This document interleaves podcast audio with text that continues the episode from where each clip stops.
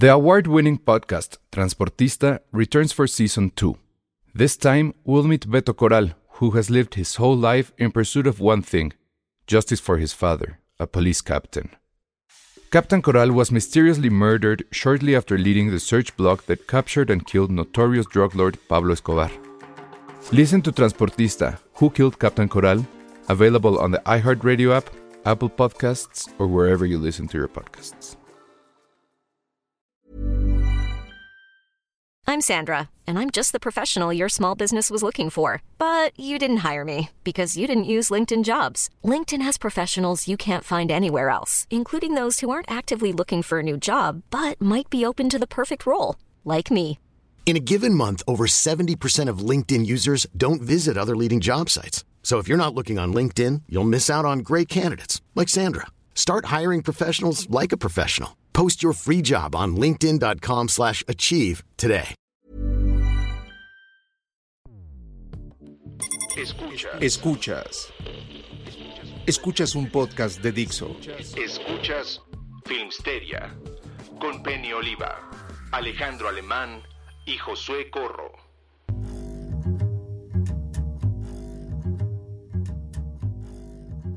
Hola a todos, bienvenidos a Filmsteria, el podcast favorito de Michelle Franco.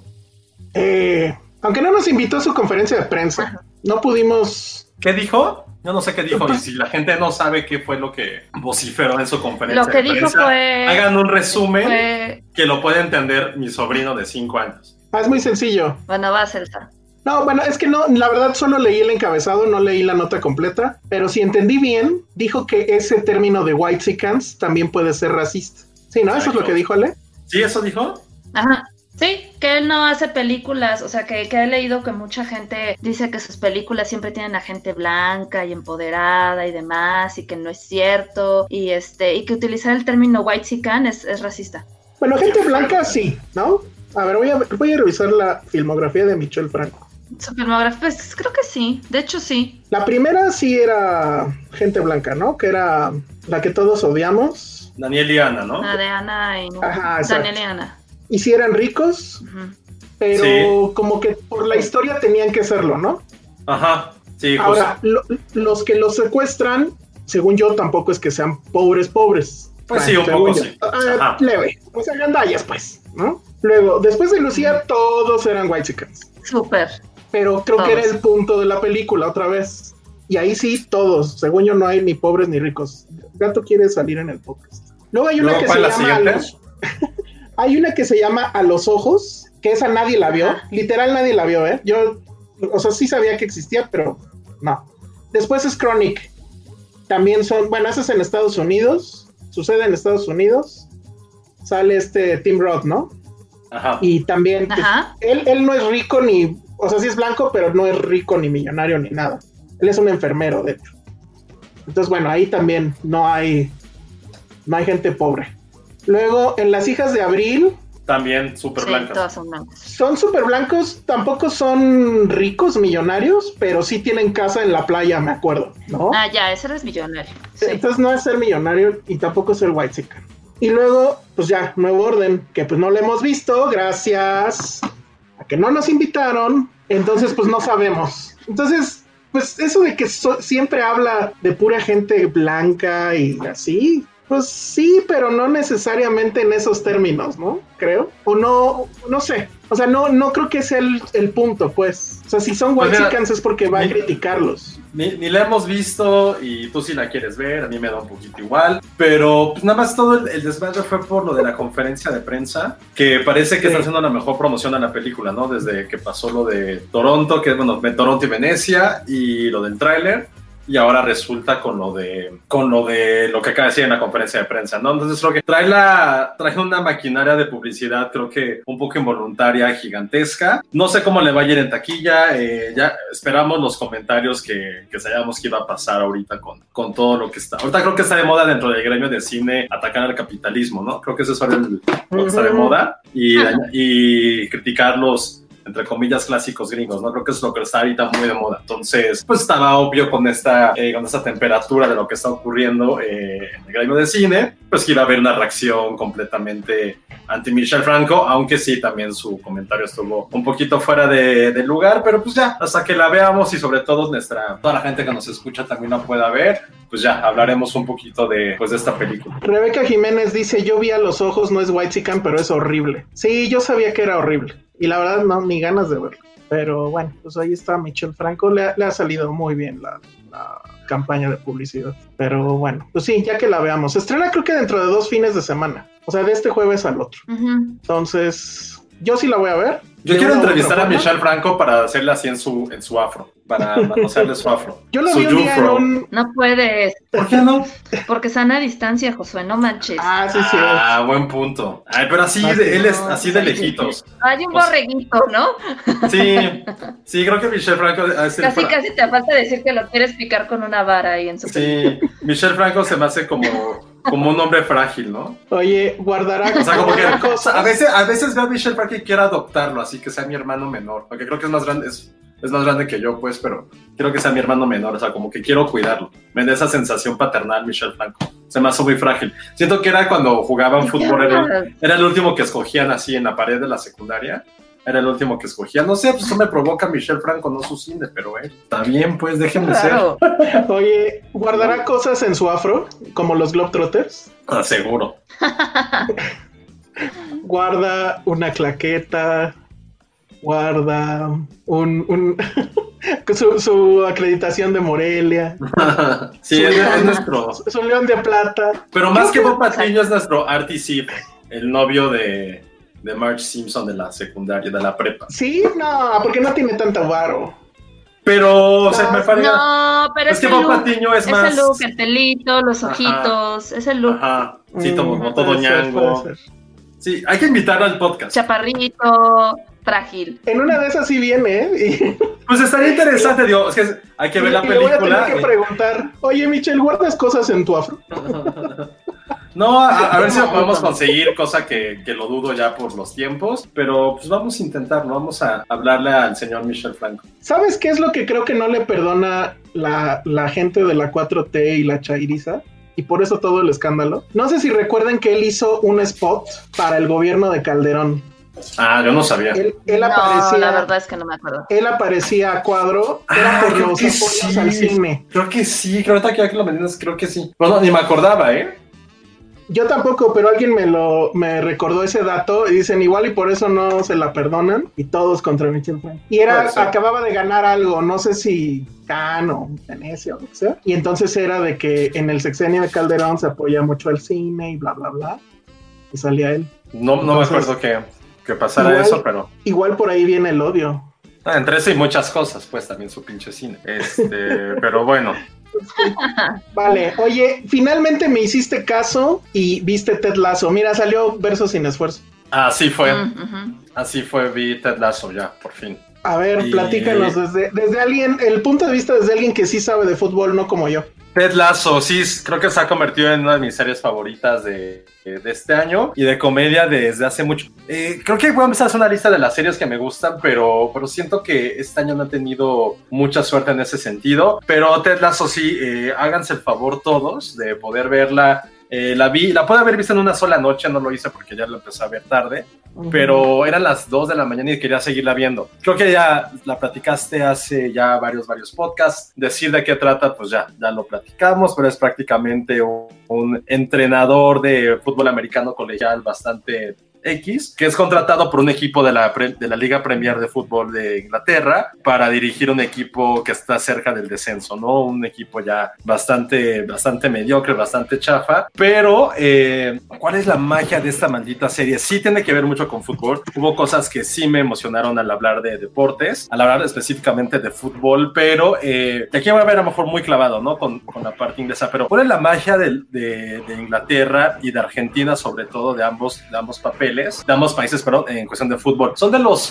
son de las pocas regiones que tienen de, tienen equipos muy, muy longevos, pero que son de barrio. O sea, imagínense aquí en México, eh, que en su momento solamente era más o menos el Atlante, pero por ejemplo, que hubiera un equipo de la del Valle, que hubiera un equipo de satélite, que hubiera un equipo del sur, que hubiera un equipo de la, del centro, de la Roma, donde sea donde quieran. Esa es la magia de lo que pasa mucho en Inglaterra y en, y en, y en, en Argentina. Y eso también pasa mucho en Ted Lasso, porque el equipo al que llega no es un equipo de barrio, es un equipo de una sección este, del sur, del suroeste de Londres, de una zona pues bastante como, no de dinero, pero de acomodada, y que tienen a, y que tienen a los fanáticos que solamente son, la mayoría son los vecinos de ese, de ese barrio, tienen su pop local, tienen este, cosas muy arraigadas. Entonces llega este hombre que aparte es como súper sureño, un güey así, no, no arcaico, porque el güey sí, lo que más me gustó también set, el güey está inundado de cultura pop y se me hizo una mezcla Ted Lasso para la gente que nos está escuchando. Su carácter es muy optimista, demasiado optimista, solamente ve las cosas buenas. Durante muchas instancias de la serie se me hizo una mezcla entre todos estos personajes que ha interpretado Owen Wilson, que siempre son así como, siempre son muy optimistas, siempre son felices, y un poco, eh, y un poco y mucho de este gran personaje que es Phil Dunphy,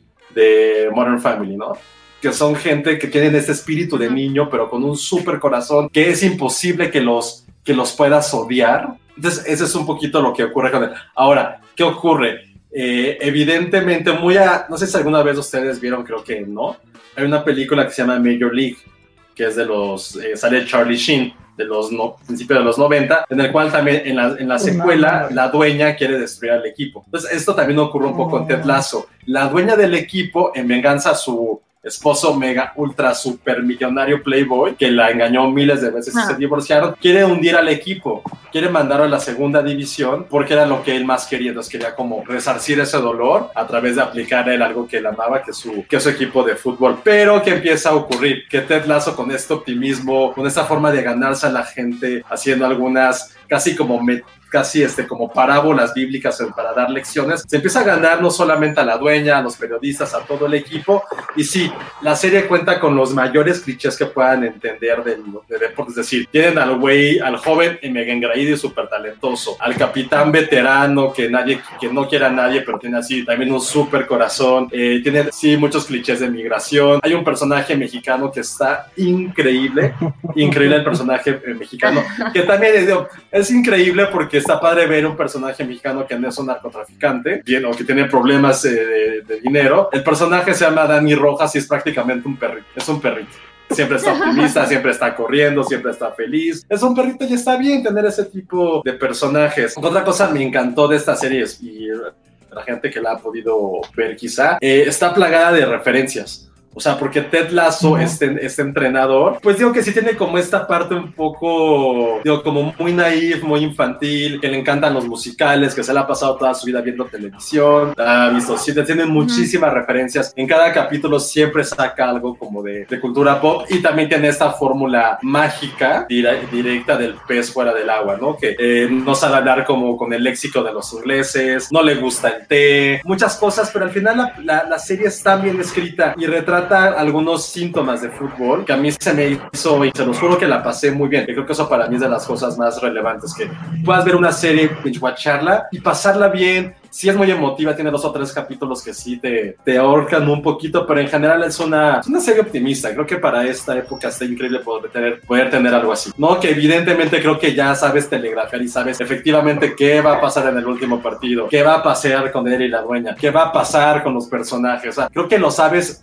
perfectamente y aún así la sigues pasando bien. O sea, a mí me gustó mucho porque sí, además de poder hablar de fútbol y de Inglaterra, que son de las dos cosas que creo que más amo en esta vida, también tiene referencias, o sea, hicieron como algunos guiños a Oasis. Tienen una, tienen una secuencia de- que hablan sobre Scorsese que Ah. es increíblemente divertida.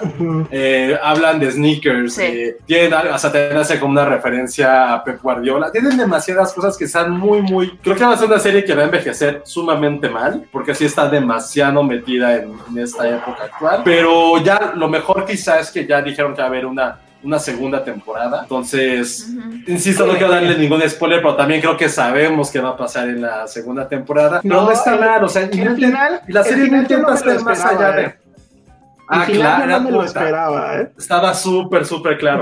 Porque aparte que- por un jugador en particular, Por la era fácil. muy, muy claro lo que iba a pasar. Nora Rodríguez te pregunta, ¿alguna referencia a Coco? pues el, el jugador Eh, mexicano es Coco, ¿eh? nah. Sí, completamente.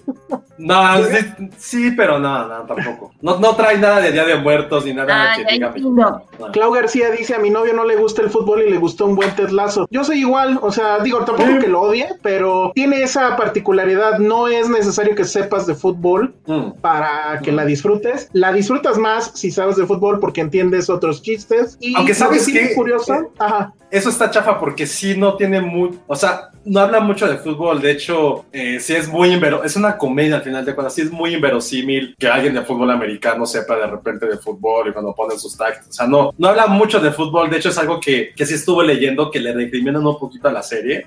Es eso, que no sé, no se adentra al mundo del fútbol y que todo es como, como magia hollywoodense. Pero pues no tiene nada de malo. A mí eso no me molesta. O sea, si había detalles, por ejemplo, supone que el último partido de la temporada pues se juega entre abril y mayo. Y en, el, y en la serie están en pleno invierno porque hace un chingo de frío. Entonces, lo único que dije es como, ay, güey, eso no hubiera pasado. O que cierto jugador en un momento particular participe en un partido, es como, pues no, no, no debería de haber ni siquiera entrado. Pero ya son cosas demasiado clavadas que la neta, pues no pasa nada. No cambian ni te afectan en general el sentimiento que te provoca la serie. Y que eso es una gran feel good. Es muy feel good. Y eso es lo Es que muy que está padre. Sí. Porque eso, eso intenta y no intenta hacer otra cosa. es la serie que necesitábamos para esta pandemia. Es así, es como yo la nombré. Exacto, te hace Sí, feliz. sí, sí. Es como un abracito al corazón. Sí, tal cual, tal cual. Como comer pan de muerto.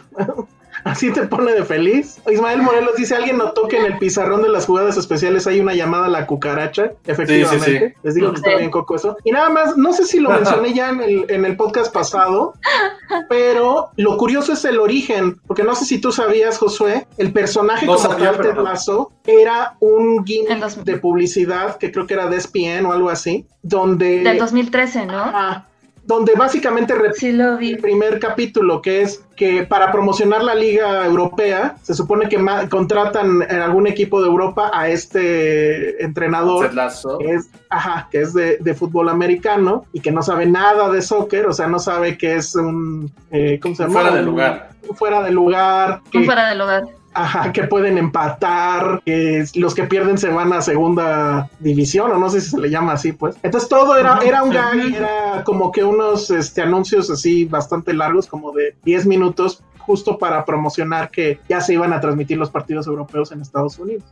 Y de ahí salió el personaje, lo retoman. A mí lo que me llama mucho la atención es que efectivamente hay un muy buen trabajo de guionismo, porque no se quedaron nada más con ese gag, o sea, ese chiste. Todo el primer capítulo sí es eso, pero ya después lo hacen mucho más grande, los demás personajes también tienen un, un buen background, los jugadores, la chica esta que es la novia del jugador estrella, que a mí me parece que es impresionante. Y bueno, pues sí, es una serie para pasársela bien. No entra en mi categoría de, de serie para lavar los platos, porque creo que esta sí merece que le pongan atención. Eh, no, es una, no es una serie que pues, sea una tontería así nada más para pasar el rato. O sea, sí es para pasar el rato, pero no es una serie tonta, ¿no? O sea, no es Emily in Paris o cosas No, así. es una Creo que serie, es una bastante, serie bastante para bien. pasarla bien. No es para pasar el rato, es para pasarla muy bien. Roy San Martín pregunta, ¿esa serie es como Club de Cuervos? Fíjense que no, o sea, Nunca he visto Club de Cuervos yo, ¿eh? yo sí vi Club de Cuervos y la verdad es que la primera temporada y la última sí me gustaron. No es lo mismo, porque la temática es completamente diferente, pero sí son muy similares en una cosa. En ambas series, a pesar de que se supone son de fútbol, en realidad el fútbol está un poco en el background. O sea, en, en Ted Lasso casi no vamos a ver partidos, en Club de Cuervos creo que nunca se veía un partido, Eh, en ambos sí eh, lo que importa es lo que está pasando con los dueños de los equipos, etcétera. En, en Club de Cuervos es muy, muy, muy clavado en eso. Es más, para mí Club de Cuervos es más una, una serie que tiene que ver con la política del deporte que, que con el deporte en sí. Y Ted Lasso es más bien este asunto de cómo llega este personaje que tiene estas ideas, o sea, que es muy bondadoso, por así decirlo, o sea, que es una buena persona y que a pesar de que lo atacan de la manera más culera que puede haber, o sea, todos los este, que lo odian Siempre pone la otra mejilla. Exacto, siempre pone la otra mejilla y siempre está dispuesto a, a no dejarse derrotar, sino que siempre va a ir por más y por más y por más. Pero, No pero ¿sabes también qué, qué tiene la, tiene la serie? Que también tiene como sus momentos dramáticos y medio, insisto, como casi de parábola que son bastante fuertes. O sea, hablan sobre divorcio de una forma pues muy, muy directa y cruel, muy desgarradora en, en cierta forma. Hubo, ese fue el capítulo de los que vi ayer, que donde ya no le puse mucha atención como para decir ahorita, no, no, más bien como que no me grabé la frase, pero hay una parte en la cual dice que a él siempre lo han subestimado toda su vida, porque como es tan buena persona creen que es un idiota. Dicen es que la diferencia es que, es que la gente asume y no es curiosa, y cuando la gente ya empieza, empieza a asumir, siempre sin hacer preguntas, es donde empiezan todos los errores. Entonces también como que tiene esas medio leccioncitas o esta parte hasta, vamos a decirlo muy burdamente, como filosófica del- de ciertos aspectos de la vida, y sí es bastante fuerte en algunos episodios, o sea, evidentemente él de Estados Unidos se va a Inglaterra a aceptar un trabajo y él lo dice, digo, es lógico, porque se estaba divorciando y estaba en un momento muy, malo de su vida. Entonces, también como que todo, como, como todo eso afecta a su parte personal, a su parte profesional, pero todo con ese sentido del humor muy bien escrito, con un gran timing, y también es de esas series que les recomiendo que please no la vean en la noche, porque sí les da muchísimas ganas de comer también o de echarse una, una cerveza. Y creo que es la primera serie o película que les voy a ser muy sincero, es la primera que me da esta nostalgia de la vida previa al COVID. O sea, yo, yo soy muy sincero, soy muy feliz estando en casa, sin tener que convivir, sin tener que salir. Pero esta serie en particular me dio ganas de estar en un pub, de estar en un bar, de ir a un estadio, de ver un partido con tus amigos. Algo que durante ocho meses no me había ocurrido hasta que llegó Ted Lasso y fue como de Fox. Sí extraño lo que estaba pasando en mi vida antes de marzo de 2020. Bueno, pues ahí está Ted Lasso. Dice la actriz, eh, Ismael Morelos dice, la actriz que hace de la directora del equipo está muy guapa. La verdad es que no recuerdo cómo se llama, pero sí, sí está muy guapa. Es una señora medio rara, ¿no? Pero está muy guapa. Ana Fox, esta alineación es perfecta. No la muevan mucho. Este, sí, estamos esperando a Penny. Ya nos dijo que ya en un ratito, en un ratito bien. Eh, eh, Estuardo Escobar pregunta, ¿hablará en francés Josué hoy? No sé, No. a ver, ¿quieres decir algo en francés? No, no hay, ¿No? no hay motivos para Hola, hacerlo. Ne sais pas. Di- No hay motivos. Muy bien. En este podcast puedes hablar con acento británico. Ah, también. No, no, decides. tiene que ser el francés ese. No, pero Bueno, no, hasta que haya algún motivo para hacerlo.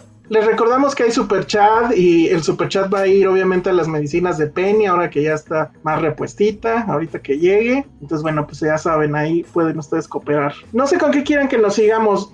Si quieres, Josué, porque tengo entendido que la mansión de Bleak House también la vio Penny, ¿no, Ale? Sí, sí, la veo. Nos dijo la, la vez Eh, pasada. sí. Entonces, si quieren, esperamos a que Sí, ella venga y nos seguimos con la otra película que viste. Bueno, nada más para quien no sepa, porque creo, creo que no lo dijimos. Ted Lasso está en Apple TV Plus. Es de las cosas justamente que por las que hay que contratarlo. Está muy barato, son 69 pesos, algo así. Y además, ya la semana que entra, creo que es- ahí se estrena la nueva película de Sofía Coppola, ¿no?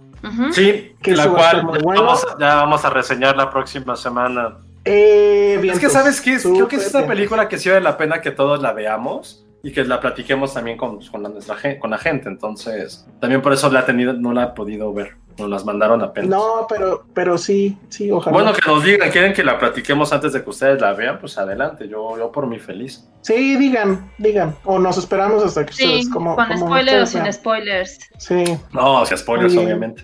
No, pero es que Es- cuando la vieron, cuando la ven ya es más fácil decir más cosas. Dice Adrián Yogues, Josué, solo vengo a decirte que es tu deber ver la serie High Fidelity.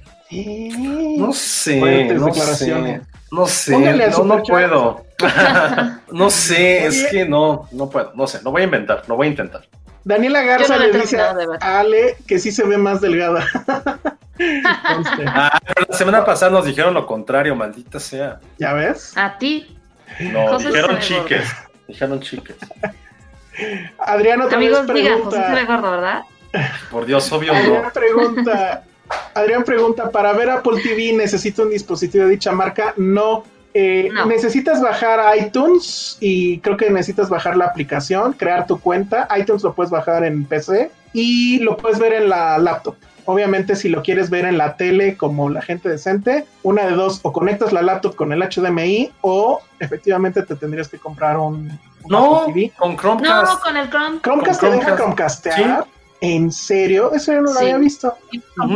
Compartes la pantalla y ya. Uy, eso está muy bueno. Ah, entonces ya no, no tienen que comprar Apple TV. Entonces, bueno, está muy bien. Pero es que sí, el Apple TV es más cómodo, eso sí. No, porque el Chromecast, yo sí soy fan del Chromecast, entonces con eso, con eso queda. Bueno, entonces, este, Josué, no sé si quieres hablar de la película que viste, que yo quería ver y ya no me dio tiempo. ¿Cuál? Que es sobre vampiros, ¿no? Ah, no, pues si quieres la aguantamos, Ah, los ¿eh? vampiros. La aguantamos, la aguantamos. No, porque todo lo que falta es con Penny. Penny no ha entrado. Pues háblenle. Ajá, ya ahorita ya le hablé. Ya le hablamos. Ahí Bueno, les Costa, hablan, no ¿eh? quisiste hablar de tu película. Entonces voy a hablar yo. ¿Qué dice? Ah, bueno, Ana Fox ya puso en el super chat para recalcar que esta alineación más Penny es perfecta, pues muevan, dejen a Serie B en Serie B, ok.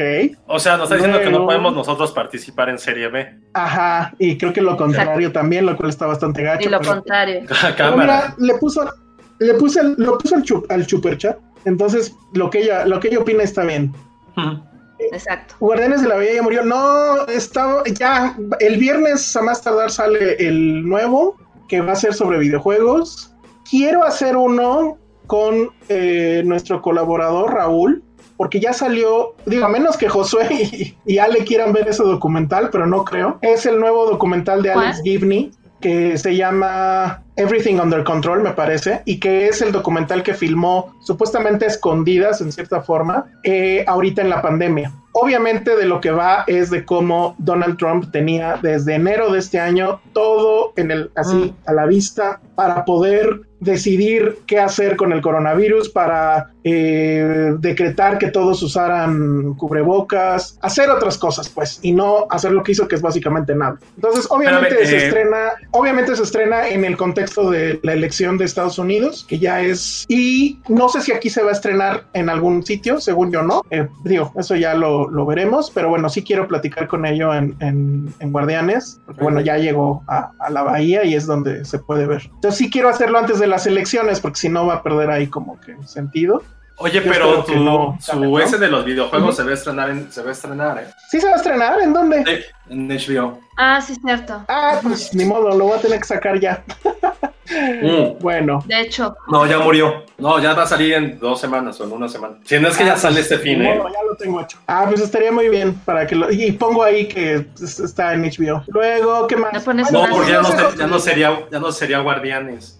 Porque ya se puede ver Sí, eso sí legal. puede ser. Ah, oye, ya sí No, algo de no. HBO. Si quieren, hablo de eso. A ver, ¿qué viste? Bueno, no, voy a hablar cinco minutos porque este, vi un documental sobre Astor Piazzolla, que fue el hombre que Ah, cambió quiero ver. el tango Forever. Puta madre, entonces nos esperamos a que lo veas. No, no, no, habla, habla. No, habla. nos esperamos, ¿está bien? Sí, para que no nada más sea yo ahí divagando. Nos esperamos a ese y al de, y al de ¿cómo se llama? Vampiros en el Bronx. Vampiros en el Bronx. Pero bueno, entonces voy a tener que divagar yo porque lo que yo vi creo que tampoco lo vieron ustedes. Y la verdad es que para mí sí es un... O sí es para mí el... el- califica para documental del año. Y es un documental que se llama Dick Johnson is Dead, que está disponible en Netflix. ¿Y de qué va? Es una cosa súper interesante y súper bizarra. Ah, existe este cliché, por ejemplo, en México de que los mexicanos, de que los mexicanos nos, este, nos burlamos de la muerte, nos reímos de ella, ¿no? Que supuestamente, pues no sé, como que tenemos eso en, el, en, en la sangre. Pero la verdad es que no es cierto. Yo siempre he creído que los mexicanos tenemos mucho miedo a la muerte. O sea, nada de que nos reímos de ella, ni mucho menos. Salimos huyendo.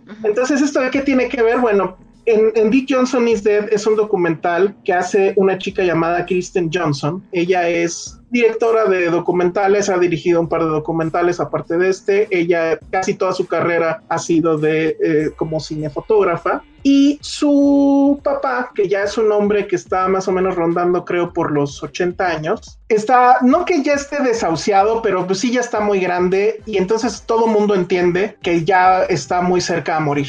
Eh, él es un, no me acuerdo si era psicólogo o psiquiatra. ¿Cuál es el que da medicinas? ¿El psiquiatra? No, el psicólogo, ¿no? Bueno, no sé, es una de El esas dos. psiquiatra, el psiquiatra. Tiene, el psiquiatra tiene su... No quería entrar, Penny. No, perdón por la tardanza, oye, pero es que acabo de terminar el documental, estuvo un poco más largo de lo que esperaba. Ahorita si quieres pasamos a ese. Ahorita déjame nada más termino de, de platicar de otro documental, porque esta semana ha sido de puros documentales. Ah, muy bien. Todo buenísimo. hola Penny. Te manda, Hola. mucha gente te ha estado, mucha gente te ha estado mandando saludos, que como Eh, sigues. Muchas gracias, ya un poco mejor, ahorita si quieren les platico. Muy bien. Bueno, entonces, a ver, termino rápido, pero bueno, la verdad es que sí, ojalá lo puedan ver y a lo mejor luego lo, lo discutimos bien. Entonces, esta mujer decide que, o sea, su papá ya está, no, no, no es que esté muy enfermo, ni mucho menos, ya tuvo un, un, este, un infarto, pero pues ya está viejito, ya se está retirando, ya dejó su consultorio y se va a ir a vivir con ella a Nueva York, a un departamentito súper pequeño con sus hijos, su esposo, porque lo tienen que cuidar, ¿no? El hombre todavía coordina, camina, etc. Y entonces decide que en vez de estarse preocupando por el asunto de, híjole, mi papá ya está muy grande, no nos va a durar mucho tiempo, etcétera, decide usar ese tiempo para filmar todas sus posibles muertes. Entonces es como... Exacto, ¿lo viste? No lo he visto.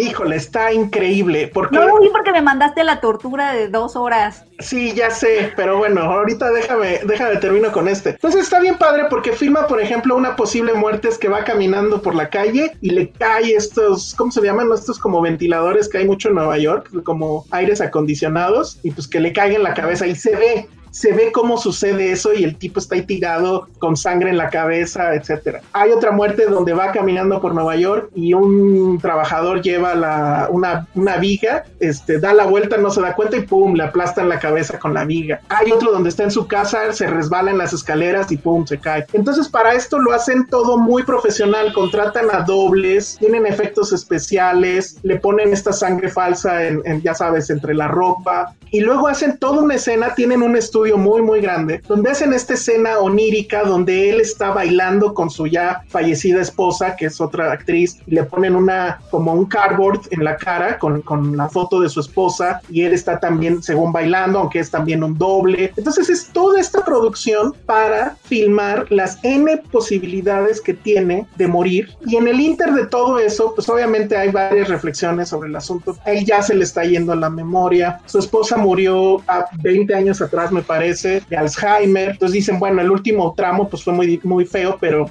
cuando empezó el Alzheimer, pues era como verla morir desde antes. Y la verdad es que a mí me parece que es increíble y que yo sí quisiera que justo Monse de, de, de serie B lo vea y nos platique, porque sí tiene este asunto de cómo te enfrentas a la muerte, a la inminencia de la muerte y a la muerte que supongo que es la más dura, que es cuando tus padres ya se van, ¿no? Y que ellos decidan hacerlo de esta manera tan, pues sí, decirlo así, chistosa, tan liberadora, le cumplen varios sueños a este hombre de, ah, pues yo quisiera cuando muriera, ah, porque el tipo tiene una deformidad en los pies, no tiene dedos en los pies, entonces imagina cómo llega al cielo y Cristo le, le, empieza a lavar los pies y ya le salen los dedos. Todo esto igual, o sea, de una manera muy cinematográfica, etcétera. Entonces, la verdad es que a mí me pareció que es increíble el, el concepto. O sea, imagínense ustedes que su papá supieran que ya está mal, etcétera, y que en vez de preocuparse decidan, no, vamos a hacer una película de cómo se puede morir y que lo hagan con ese profesionalismo absoluto de con dobles, con filmación en cámara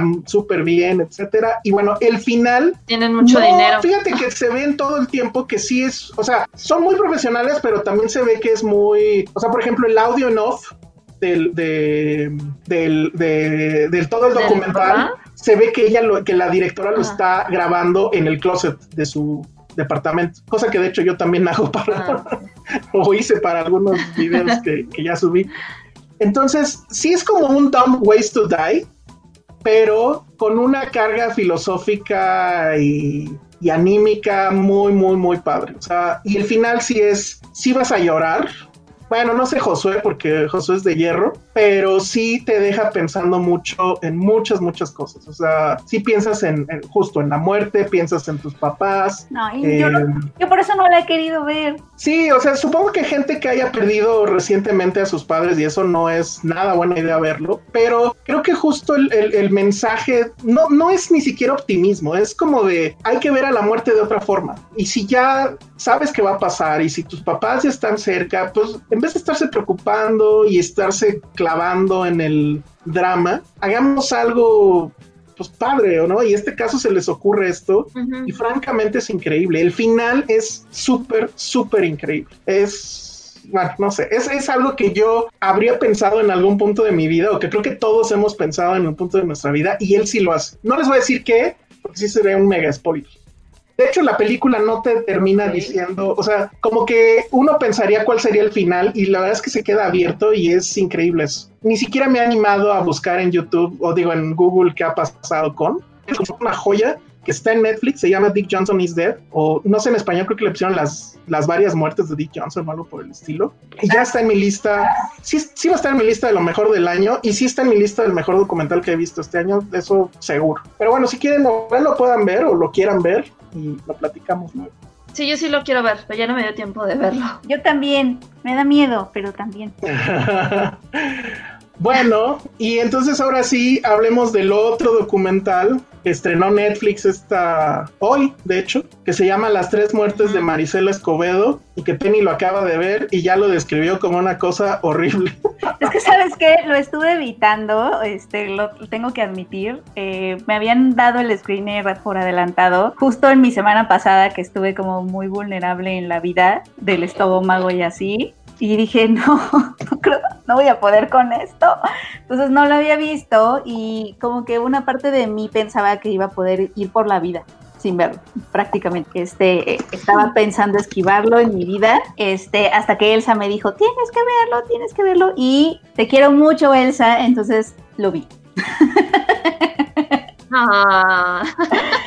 Este, lo sufriste. Lo sufrí muchísimo porque obviamente todos sabemos y, y es, o sea, aborda este, este caso espantoso de esta madre que estaba buscando justicia por el feminicidio de su hija y finalmente fue asesinada la madre con, que estaba fuera del Palacio Nacional de Chihuahua, fue asesinada de un balazo ahí, ¿no? Se llama Las tres muertes de Maricela Escobedo. Yo ya había leído sobre el caso, me había indignado muchísimo la primera vez que lo leí. Es esas cosas que no se te olvidan, ¿no? Incluso leyéndolo. Por eso que por eso que dije, no voy a aguantar este documental ahorita como estoy, porque claro, o sea, te llena de rabia y sí, o sea, honestamente, y es un poco el punto de, de este documental y de estos temas, honestamente es esta historia que no quieres ver, ¿no? Que nunca quieres ver. Son las, es, tipo, es la típica historia que no quieres leer, que no quieres ver, que quieres ignorar para poder seguir con tu vida diaria y para poder seguir eh, indiferente, ¿no? O funcionar como ser humano, digo también, porque no queremos, no queremos involucrarnos, o sea, esa es la realidad, no queremos involucrarnos tanto si eres mujer, ¿no? Como en el caso de Ale y, y, yo, llega un punto en que ya no puedes, no puedes ignorar estos problemas, ¿no? Entonces, estamos involucradas, tenemos miedo a la hora de salir de nuestras casas, pero también no podemos ignorar el hecho de que la mayoría de las muertes por feminicidio no es cuando estás en tu, este, saliendo por las calles, es en tu casa, ¿no? Te mata tu pareja, tu tío, el abuelo que te violó, etcétera, que las mujeres no, en México no estamos seguras en nuestras casas y eso es lo terrible. A esta, a esta chica, la hija de, de Marisela, la, asesina a su pareja, pero además es un, es un absurdo absoluto toda la cadenita de, de, de, cosas que tienen que hacer, o sea, es un documental que justamente te habla de el absurdo y lo terrible que es que las familias tienen que hacer su investigación. Ellas son las que investigan en este tipo de crímenes y de violencias. Ellas son las que investigan. Entonces, lo que hace el documental, digo, en términos formales, es un documental muy inclinado hacia el reportaje, ¿no? O sea, es, como, ese es el objetivo del documental. No es un documental sobre la violencia como el de Tatiana Hueso, ¿no? Que es mucho más experimental, juega con la fotografía y todo. No, este es un documental que es coproducido por Vice, si no, si no, sí. estoy diciendo barbaridades. Y es, eh, o sea, el objetivo es informarte sobre el caso. Entonces es un documental mucho más inclinado hacia el reportaje y hace todo un recuento con todo y talking heads de todo lo que pasó. Todo lo que pasó desde que, desde que a, a Rubí la asesinaron hasta, hasta que se hizo justicia según el, gobierno y el concepto que ponen de justicia que es también aterrador. Déjame, contarlo rápido. Déjame nada más contar un poco rápido la historia, porque dicho así, parece cualquier otra historia de feminicidio, etcétera. Estamos hablando de esta mujer, Maricela Escobedo. Nunca entendí si era viuda o divorciada, tal vez. Pero bueno, ah, ella es madre al parecer soltera, cinco hijos, Ciudad Juárez, tiene una pequeña mueblería, ella había estudiado para enfermera, su hija efectivamente se va con el novio, resulta que el novio es un personaje que llegó a su, a su mueblería pidiéndole trabajo porque no tenía, etcétera, y la mujer pues se le hizo buena onda para este pobre individuo darle el trabajo, así es como conoce a la hija, total que se van ella no quiere ir a buscar porque no quiere que su hija se enoje, cada quien toma sus decisiones, bla, bla, bla. El chiste es que ya no, la encuentran, da parte a la policía, sabe que eso en Ciudad Juárez y hacer nada es lo mismo, entonces ella se va a buscarla, se va a, investigar encuentra ciertas eh, leads o ciertas pistas, total que da con ella, ella ya obviamente está muerta, la, la aventaron a un basurero. Y quien lo hizo, según testigos y un, un, testigo en particular, que es la que le cuenta todo, lo hizo el novio. Y el, el Entonces, novio confiesa también, eso es una parte. Y el novio confiesa en algún punto. Entonces, total que todo, ella hace marchas, hace todo un movimiento para que el caso se conozca y que la, la, la autoridad no se haga tonta. Total que llegan a este juicio y que además es justo cuando se estrenan los juicios orales. Entonces, como en las películas de Estados Unidos sí hay de que suben al estrado al acusado y que los abogados, etcétera. Y increíblemente, aunque tiene todas las pruebas, a pesar de que el individuo, el asesino, en sus palabras finales le pide perdón a ella, el gobierno de Chihuahua decide que esta persona es inocente. Es, es, ese momento es, ese momento. Sí, eso es el peor de todos. Es, Sí, no, es sí, justo. Estoy en shock, o sea. Es justo. Sí, no, no, no. Los gritos de la madre, o sea, yo cuando empezó a gritar dije, no, es que, no mames, ¿qué haces? No? Eso es lo que hace un poco el documental, te mete a esos momentos que en una nota informativa, por ejemplo, que es como sabemos de estos casos, sería un renglón, ¿no? Eh, Exacto. eh, el, el tribunal absolvió al acusado. A algunas notas, digo, yo me he estado metiendo a ver cómo se reportan estos casos. Algunas notas te describen cosas como ante los gritos de la madre, no sé qué, pero no, o sea, Sí, no hay nada, o sea, no he visto ninguna nota de, de un juicio o de este tipo de casos que realmente te, te, te den una imagen como la que este documental te da, de, en ese momento donde dice que se absuelve al acusado y la madre se derrumba y da unos gritos tremendos y, y tú también quieres gritar y aventarle algo a la, a la pantalla. Yo quería buscar, a- a- o sea, ten- tienes ganas de, de buscar a los jueces, ahorita qué están haciendo, no merecen estar tranquilos en sus casas, es decir, o sea... sí, Hay, totalmente. hay una entrevista, ¿no? De hecho, de hecho, yo sí me clavé un poquito con eso porque ¿Ah, sí, sí? dije, wow, Es que o sí, sea, todo el documental se está, sí es un gran trabajo de periodismo de investigación porque no solo eso, sino que también, o sea, yo me puse a pensar en la gente que hizo el documental y que estuvo grabando, que dije, ¿cómo te adentras a eso? Porque muchos de los lugares donde grabaron son los reales, o sea, dices,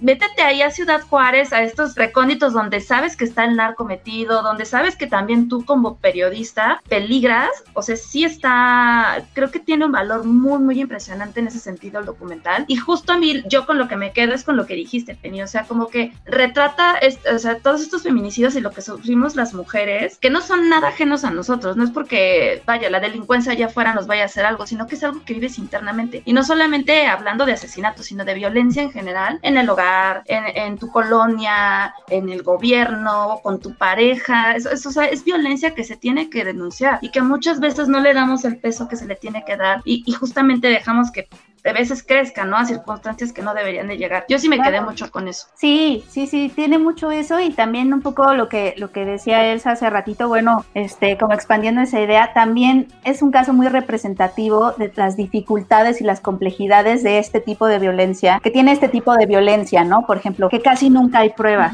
¿no? Y ahí hay un ahí hay un momento en donde se habla de por qué la confesión de este chavo realmente no tuvo peso para los jueces, ¿no? De que se les quitó, eh, se le- ya, ya en nuestro sistema judicial la, confesión ya no tiene el mismo peso que antes, entonces tiene que haber testigos y tiene que haber pruebas y el problema con este con, lo- eh, con la violencia de género es que es un tipo de violencia que ocurre mucho en las casas, por ejemplo, donde no hay testigos, no hay pruebas, termina siendo un yo te digo, él, él dice, etcétera. Eh, muchas veces ni encuentran al cuerpo, ¿no? Entonces hay muchísimas dificultades para procesar estos delitos si es que se quieren seguir procesando como, como un delito, como un homicidio, ¿no? O sea, como que se tiene que entender que eh, el término feminicidio está ahí por algo, porque se quiere empezar a pensar en estas, en estos delitos de otra forma, porque no se pueden procesar y ni tampoco se pueden resolver y no se pueden investigar justa- justamente como un homicidio, porque no hay, ocurren en circunstancias muy específicas que se tienen que tomar en cuenta a la hora del proceso de investigación y por eso es tan complicado. Y el caso de, de Rubí, en este caso, es muy representativo de eso. Pero luego se convierte, o sea, el mismo documental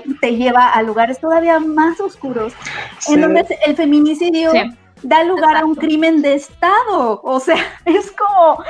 Porque, el, porque el asunto es, si creyeron que el final era ese y la mamá gritando en, en el juicio, etcétera, no. Esta mujer, que la verdad es increíble, o sea, la fortaleza que se necesita para pasar de ahí y decir, bueno, ahora pues sigo, tengo que seguir luchando, tengo que lograr que, lo declaren culpable. Eso sí lo logra. Al final, la, justicia dice, ok, la regamos, sí es culpable. Pero obviamente el tipo ya se fugó y obviamente nadie lo va a ir a buscar. Y entonces esta mujer otra vez va a buscarlo, lo encuentra.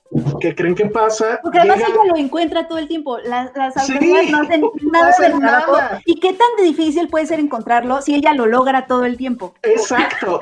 como... Y lo logra, le habla a la policía, llega la policía con sus equipos así como SWAT, el ejército, a una pinche casita, a agarrar a un cabrón, un cabrón que no sé si estaba armado, y pero no aunque hubiera estado, uh -huh. y no pueden, se les escapa. Se les escapa. Y ahí es cuando ya viene el otro tema, que resulta que este tipo ya está con los Zetas, o sea, ya está con el narco, y entonces la, el juego cambia. Se vuelve intocable porque además ya la, él que era la presa se vuelve el cazador y, y, y Maricela Escobedo se vuelve la, la, presa. Entonces, bueno, ya Penny dijo en qué acaba todo esto. A mí la verdad, miren, yo entiendo perfectamente bien a todas las personas que no pueden con estos temas. Entiendo perfectamente bien a la gente que no le gusta este tipo de documentales. Pero ajá, ahí está Josué, que, que, yo pensé que era un cardboard. Pensé que había puesto un José de cardboard ahí para... ¿No, ¿Tú la viste, Josué?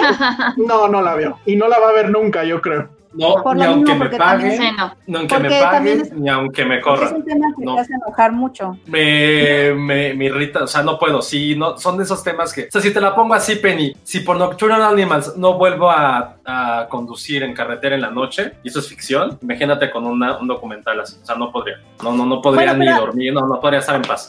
Yo Está muy entiendo perfecto. el, el- el país en el que vivimos. Ajá, yo entiendo perfecto eso, pero la verdad es que el documental llega en un momento de coyuntura muy importante. Esto pasó hace 10 años. Y el documental termina justo con la marcha de, de las mujeres, la más reciente y más numerosa, justo antes La de marzo. la de marzo. Y la verdad es que sí, no sé si mi razonamiento va a ser, no sé, llámenme Chairo, Derechairo, lo que sea. Pero uno ve este documental, que es un caso de hace 10 años. Y dices, ¿cómo es posible que haya gente allá afuera que diga que no, que no pinten las paredes, que no, que No, cuiden no. los monumentos? Señores, No vean, lo que pasa con un caso. Nadie. Y esta mujer, si estuviera viva, tiene derecho a tirar Palacio Nacional. No, y es que aparte, eh, eh, o sea, lo de la violencia nunca se justifica, ni el vandalismo nunca se justifica. Es una, Claro es una creencia que tiene de base muchísima ingenuidad, por decirlo así, en tanto que se piensa que el terreno es igual para todos y entonces la mamá de Marisela siguiendo toda la legalidad que siguió, de hecho, ella se fue por la vía legal y acabó muerta, justamente por eso, porque no agarró un cuchillo y se fue a matarlo por su propia mano, que, o sea, creo que yo no la culparía, pero bueno, No sé. este, Sí. Eh, se fue por la vía legal y se cree que, que puedes tú, o sea, si ves a las madres que están protestando, la toma de la, de la CNDH, por ejemplo, que, que ha sido tan satanizada, es como de, pero ¿por qué no lo pide? ¿Por qué no quieren el diálogo? ¿Por qué no dialogan? Porque este documental justamente te enseña cómo eso no sirve.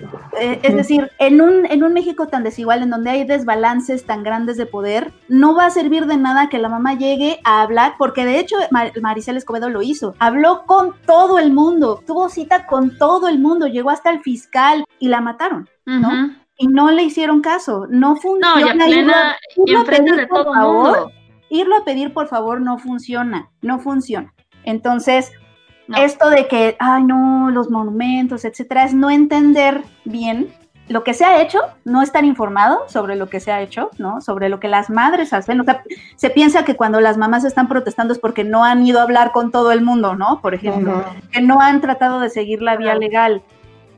O, pues es no entender, es no saber y no conocer el camino que esas personas han, han transitado. Y Entonces, justo, y ese es justo uno de los méritos del documental. y justo por eso es que yo sí tenía mucho interés en que lo platicáramos y, y, y sí hacerle más ruido al documental tal cual, porque el país le falló a, a- a esta mujer, como le ha fallado seguramente a miles más. Tres presidentes le han fallado porque pidió audiencia con Calderón, no nunca la hubo. Con Peña pues era César Duarte y pues ya saben lo que pasó. Y Andrés Manuel López Obrador no ha hecho nada y créanme que no va a hacer nada.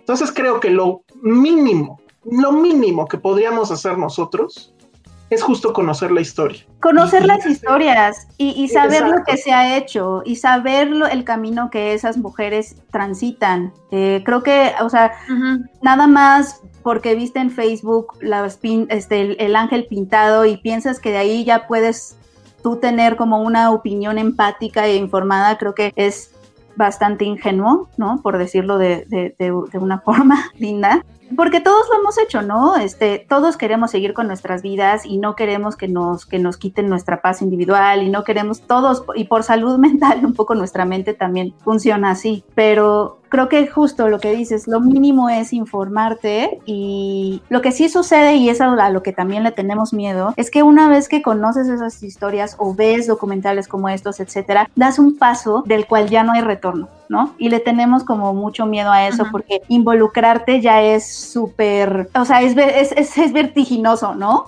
ya de, de, verlo no puedes evitar involucrarte, ya no hay paso atrás, como que algo ya se transformó en ti, le tenemos mucho miedo a eso porque en realidad, pues a mí yo todo el tiempo quisiera pensar en mis ponchos y esas cosas. todos, queremos pensar en nuestra vida diaria y de por sí a veces no podemos con ella, ¿no?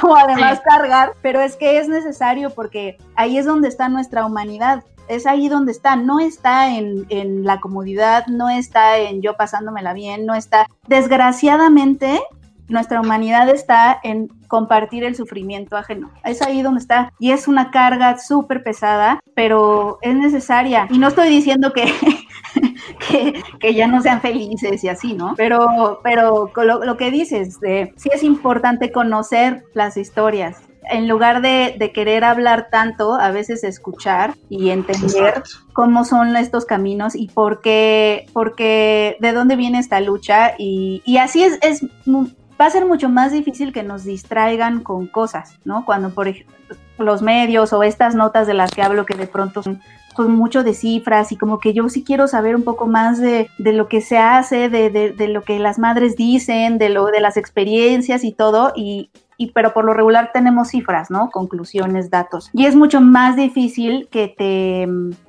que te manipulen como, como público, como ciudadano, si conoces esas historias. Entonces, la próxima vez que salga, salga alguien a decir, ah, es que las feministas todas son unas violentas agresivas, pues tú vas a saber que no es cierto, ¿no? Y vas a saber que, ah, claro, hubo algunas que a lo mejor destruyeron ventanas y todo. ¿No te va a molestar tanto? Sí, exacto. no te vas a distraer de lo realmente importante. ¿No? O sea, ok, quizá yo no, quizá yo no pintaría, no sé, quizás, lo que sea, o yo no quebraría la ventana, ¿no? Pero no es un, ay, las, las feministas es que no saben cómo pedir las cosas, cosas que ni siquiera tendrían que pedir. Pero sí, eso, creo que para eso sirve este documental. Es, es como... eso. No, y más cuando te dejan tan claro que el 97% de los casos, vaya, ni si, no es que se resuelvan, están totalmente olvidados y ni siquiera se les dio seguimiento jamás. ¿Sabes o sea, 97% es una cifra altísima. Y ¿Cuál fue su momento más Top 3, oh Dios mío. Para mí el primero es justo el juicio. Cuando ella grita, yo sentí horrible. Yo, yo por ejemplo, no conocía, no conocía la historia. Y sí, el, documental juega un poco al true crime al principio. Sobre todo en, el intro, ¿no? Y como que lo quiere poner algo así como una narrativa de... Que ahí está, que ahí está Vice, ¿no?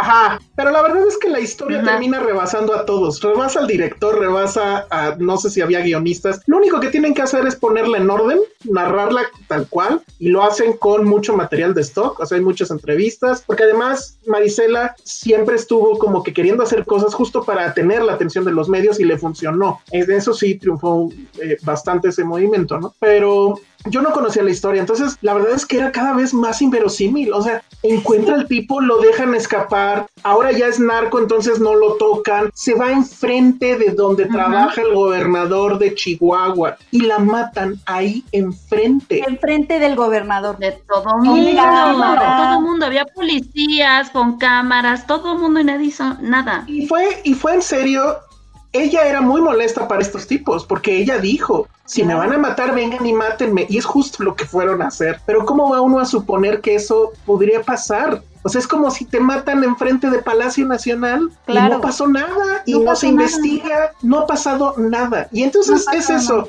Yo ah, he estado leyendo ahorita los comentarios, los que ha puesto eh, eh, Josué en, el feed, perdón para la gente que nos escucha en Spotify. Muchos de, muchos de ellos dicen, yo no lo voy a ver porque la verdad es que no, es, es imposible. No, sí, véanlo amigos, háganle como yo. Yo respeto eso, la verdad, yo lo respeto mucho eso, pero sí era también, como bien lo dijo Penny, ya que, ya que lo ves, es, es no puedes dar un paso atrás. Vengan a la Matrix, salgan de la Matrix. sí, sí, creo que a todos nos serviría mucho verlo, ¿eh? Sean Neo, y elijan la pastilla. Sí, Digo, ahí va a estar en puede ser en un año, puede ser dos, pero sí, salgamos de la Matrix, es doloroso.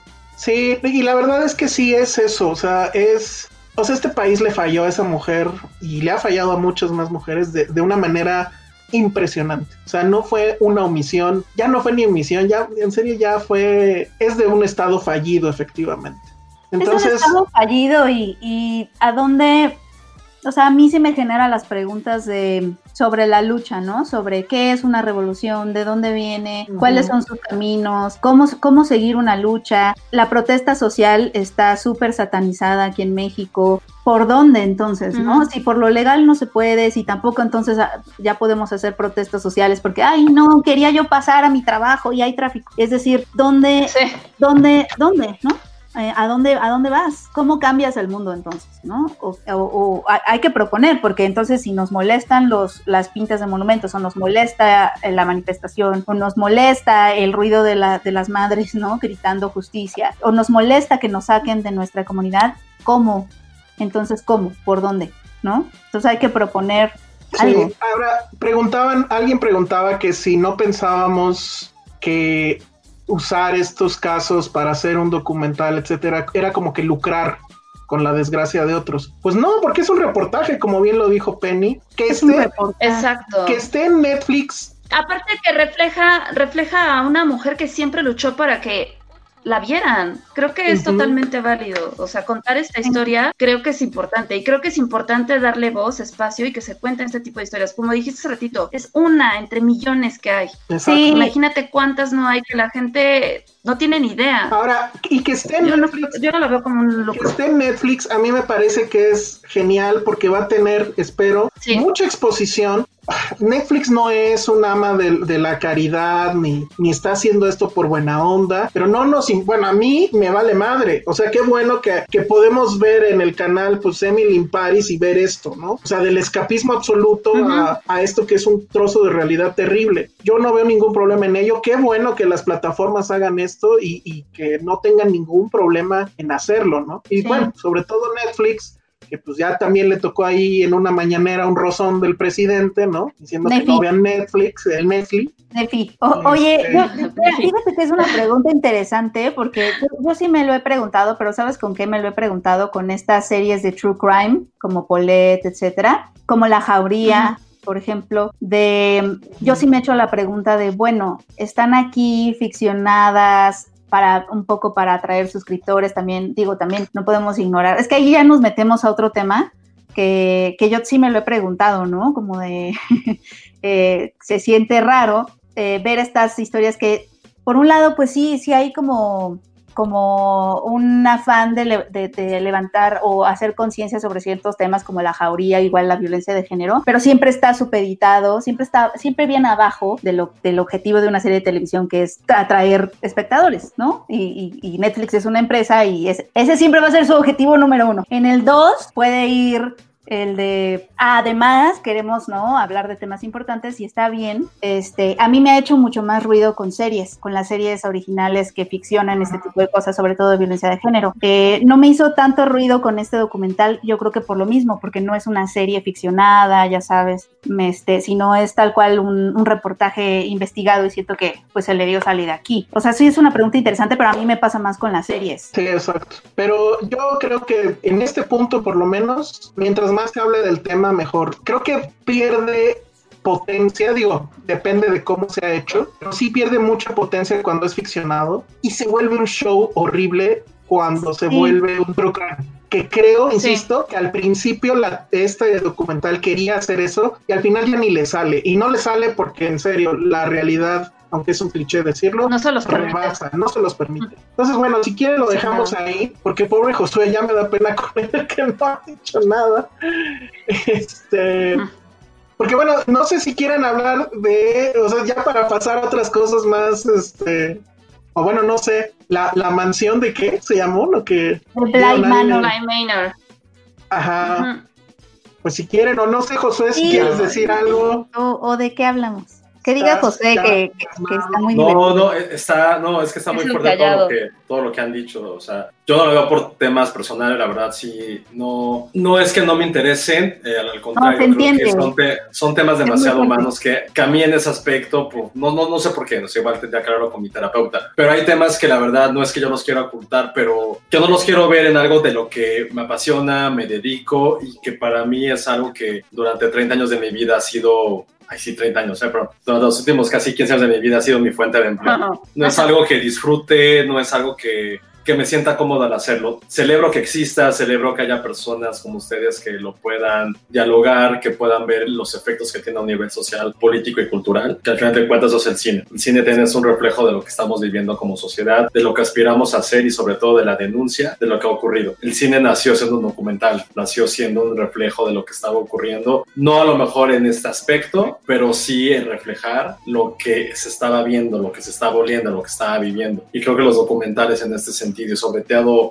sobre todo este, de lo que han dicho y sobre todo lo que más me gusta es que la, la misma gente, nuestra audiencia, ya se está animando a verlo, están debatiendo sobre eso. Y si este documental abre la puerta para tener la fe de preguntarnos qué estamos haciendo mal nosotros, como quizá el eslabón más mínimo dentro de un arcaico sistema político y ver en qué podemos mejorar. Y si esa mejora es simplemente algo tan, tan sencillo como ser empático cuando ocurren esas marchas, como han dicho, en poder mirar al otro y saber que también está sufriendo, creo que si esa mínima puerta abre, ya está llegando a su objetivo. Entonces, insisto, que va a haber gente a lo mejor como yo que no lo quiera ver, va a haber gente que a partir de nosotros lo quieran ver, pero creo que lo más es importante es reflexionar sabiendo que existe un tema así y que una plataforma como Netflix lo está poniendo a la vista de, pues, de cuántos millones de personas. Creo que eso para mí es lo más fundamental de lo que han dicho y sobre todo eso poder que tiene cinematográficamente para poder amplificar las voces, darle una voz a la gente que ya no lo tiene y hablar de un tema que tristemente ni siquiera solamente es algo de México, es algo que durante siglos ha,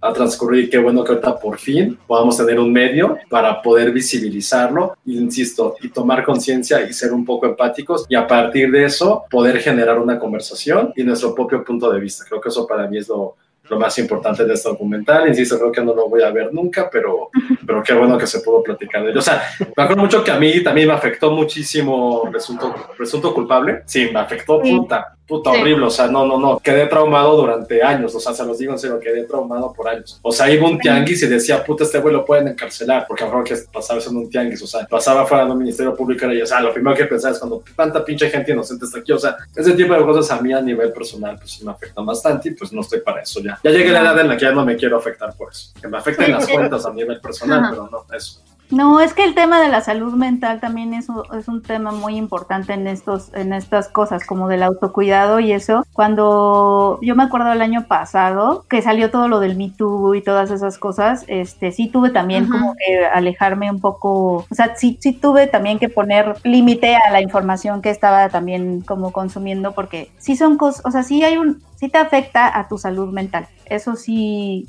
sí pasa. O sea, sí es un tema. Eso sí. Bueno, pues ahí está, Las tres muertes de Marisela Escobedo se estrenó hoy miércoles tiempo podcast en Netflix y pues ya para quien nos escuche en Spotify o en iTunes, pues ya lo pueden, lo pueden ver.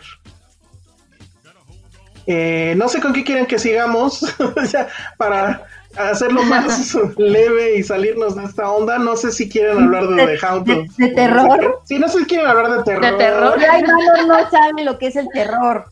Porque, o sea, he visto puras cosas que tienen que ver con muerte. O sea, el de, el de Dick Johnson is Dead, este, esto, De hecho. Ahorita les voy a platicar de otra cosa que vi nada más en un minutito. Pero si quieren, eh, Penny y Ale que ya vieron The Haunting of, of Bly Manor, ¿sí se llama así, ¿verdad? Sí. Pues platíquenos, yo la verdad no tengo la menor idea de nada de eso. ¿Te gustó, Ale? ¿Viste ¿A ti te primera? gustó, Penny?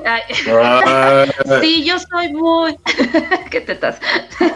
yo soy muy fan de Hill House. Me encantó Sí, Hill House. O sea, de hecho, sí. la vi dos veces, porque luego se la puse a mi mamá así de tienes No, que verla, porque lo que estaba padre de Hill House sería buena si Hill House no existiera. Si no tuviéramos ese parteaguas de Hill House. A lo mejor sería eh, interesante. No estoy diciendo que no me gustara, Sí. pero sí me costó mucho trabajo. O sea, digo, para los que no sepan y se quedaron con que esta va a ser una segunda parte de Hill House, es totalmente incorrecto. Es una historia totalmente independiente que muy a, la, a lo American Horror Story recurre de casi la mayoría de su casta anterior para poder narrar esta nueva historia, que al igual que la primera también se, este, tiene como personaje o eje central una casa antigua, una casa donde han sucedido diferentes hechos Que yo sí me, me sigo Pues, asesinatos traumáticos. que vive en esas casas. Yo también.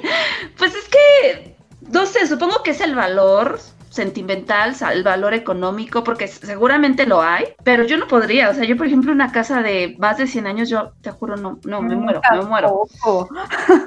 Pero digo, a diferencia de Hill House, en esta, esta, esta nueva historia no creo que pretenda justamente este pues tener saltos sorpresivos, asustarte como tal. O sea, creo que, creo que la romantizan mucho y termina siendo más como una anécdota, pues como, lo dicen ellos mismos, ¿no? Una historia de amor, una anécdota de fantasmas, este, donde incluso los fantasmas son, son justamente los personajes y su pasado, ¿no? Creo que al final tiene dos excelentes bueno, no excelente, estoy exagerando, dos muy buenos capítulos finales que cierran este, muy bien la serie, pero fuera de eso no, no sé, o sea, como que no, no conecté tanto, me costó muchísimo trabajo, muchísimo, o sea, yo creo que la de Hill House me la aventé en dos días, literal, Sí. esta me tardé toda la semana, sí, toda la semana porque le regresaba y dije, a ver, no entendí cómo, o sea, No entendí. ¿Y este quién es? ¿Y de dónde salió? ¿Y en qué momento me voy a asustar? Luego la cara que se ve ahí se me hizo súper, o sea, también el diseño de personajes se me hizo muy inferior, o sea, los fantasmas, en, en cuanto al maquillaje, los fantasmas, la producción se me hizo muy, muy inferior, no es esta misma atmósfera que teníamos con Hill House, que era lúgubre, este, no, el, el- el- no sé, todo, todo, todo eso, o sea, la oscuridad y demás, no se, se ve, se siente diferente, no, no lo sientes real. También de repente por ahí las actuaciones de los niños, sobre todo, como que, ay, me desesperaban, este, Consuelo dijo muy bien, esta chica, ¿cómo se llama? La protagonista. La de, la protagonista siempre tiene cara de que Victoria está sufriendo. Frederick, sí. La, la- que- la protagonista, ajá, yo, yo voy a hacer un paréntesis ahí para Sí. confesar que me cayó súper gorda. Me siento muy mal A porque no me, no me siento zorrora con ella, este, pero No. sí, su cara hace algo con su labio así como... Ajá, es como, "Ah, Sí, siempre está sufriendo, tiene siempre cara está así de. sufriendo, siempre. es esta Ajá. para esta. Ah. y, y- y con su labio, su labio tapa sus dientes de arriba y así. ah. Y yo, eh, yo la quería cachetear, me sentí muy mal de eso. Sí, sí, o sea, al final toda la, toda la serie centra su discurso en el amor, ni siquiera en el terror o en los fantasmas, es el amor lo que une a todos y la pérdida. Es este infierno de, de quedar atrapado en, en el trauma de la pérdida por alguien. Que, que digo que esto es una anécdota bastante interesante, o sea, el decir, órale, órale, o sea, este, este trauma de quedarme atrapado en este loop de, de recordar lo que perdí es como, pues al final del día es un infierno, ¿no? Y, y que y la historia te trata de dar esta anécdota de que pues tienes que superarlo, si no, si no nunca vas a poder pues va- avanzar, aunque ya estés muerto, ¿no? O sea, creo que os- eh, la historia es interesante, está bien, me gustó a secas, pero insisto, creo que si no existiera Hill House, no sé, a lo mejor lo hubiera apreciado más. Yo No sé, concuerdo ¿tú qué opinas, contigo Kelly? 100%, Ale. Eh, la, la primera también la, y la vi dos veces porque se la puse a mis papás. Y la disfruté las dos veces muchísimo y, le- y de hecho les encontré cosas nuevas, Sí. ¿no? Y lo que está padre de la Y aparte buscabas fantasmas, ¿no buscaste Total. fantasma en Hill House? total, Era de y uno. Y Sí, te daba lectura. terror, te daba... te daba muchísimo Sí. miedo, ¿no? O sea, creo que la combinación de terror y, Muchísimo. y profunda tristeza, porque Mike Flanagan maneja mucho la tristeza, o sea, los fantasmas son conceptos Exacto. profundamente tristes porque son eh, deseos que no, lo que, lo que, lo que no llegó a ser, ¿no? O, cosas frustradas, truncas, es decir, hay como mucha tristeza en la idea del fantasma que tiene Mike Flanagan. Y básicamente la primera, la primera temporada de Hill House, lo que te decía era que toda familia es una casa embrujada. ¿No? Esa era la metáfora. Y teníamos a esta familia disfuncional que a pesar de haber crecido en la misma casa, los fantasmas o los demonios internos y externos a los que cada uno se enfrentaban eran completamente diferentes. Y esa metáfora me pareció muy bella y muy atinada, porque tal cual, es, las familias son casas embrujadas, ¿no? Y este concepto de que todos somos casas embrujadas y, y tenemos que aprender a, a identificar a nuestros fantasmas y a vivir con ellos. Y esa idea la traslada a esta nueva, a esta nueva temporada, pero siento que estaba mucho mejor ejecutada narrativamente y en desarrollo de personajes en la primera que en esta. En esta, igual, es como, en lugar de familias, es toda historia de amor es una casa embrujada, ¿no? O tus memorias es una casa embrujada. Eso porque tiene varias secuencias en donde los fantasmas están surfeando de memoria en memoria, es decir, están atrapados en un loop de memorias y, y están condenados a revivirlas y revivirlas y revivirlas, ¿no? Que, que eso también me pareció como muy Y bello, justo lo interesante es un que son- fantasma sea eso, un fantasma sea Exacto. memoria. Porque justo es como, no, no son, aparte no son cualquier memoria, son memorias que fueron significativas para ellos o muy o dolorosas. que son, ajá, o, o las más felices. Las más Pero como inclusive tu memoria más feliz puede convertirse en un infierno. Sí, En porque las viven, las viven y ellos están conscientes y saben que es así de, pero yo ya he estado aquí, ¿verdad? Sí, Esto a no es real. o sea, están obligados a revivir y ese sorfeo de memorias me parece muy interesante. Pero, por ejemplo, igual los lazos entre esta familia improvisada que son, bueno, eh, rápido, o sea, es una institutriz que llega a una mansión a estar con dos niños huérfanos, pero también resulta que están todos estos personajes como del juego club, está la jardinera, el chef, este, la ama de llaves, la institutriz y La ama de llaves.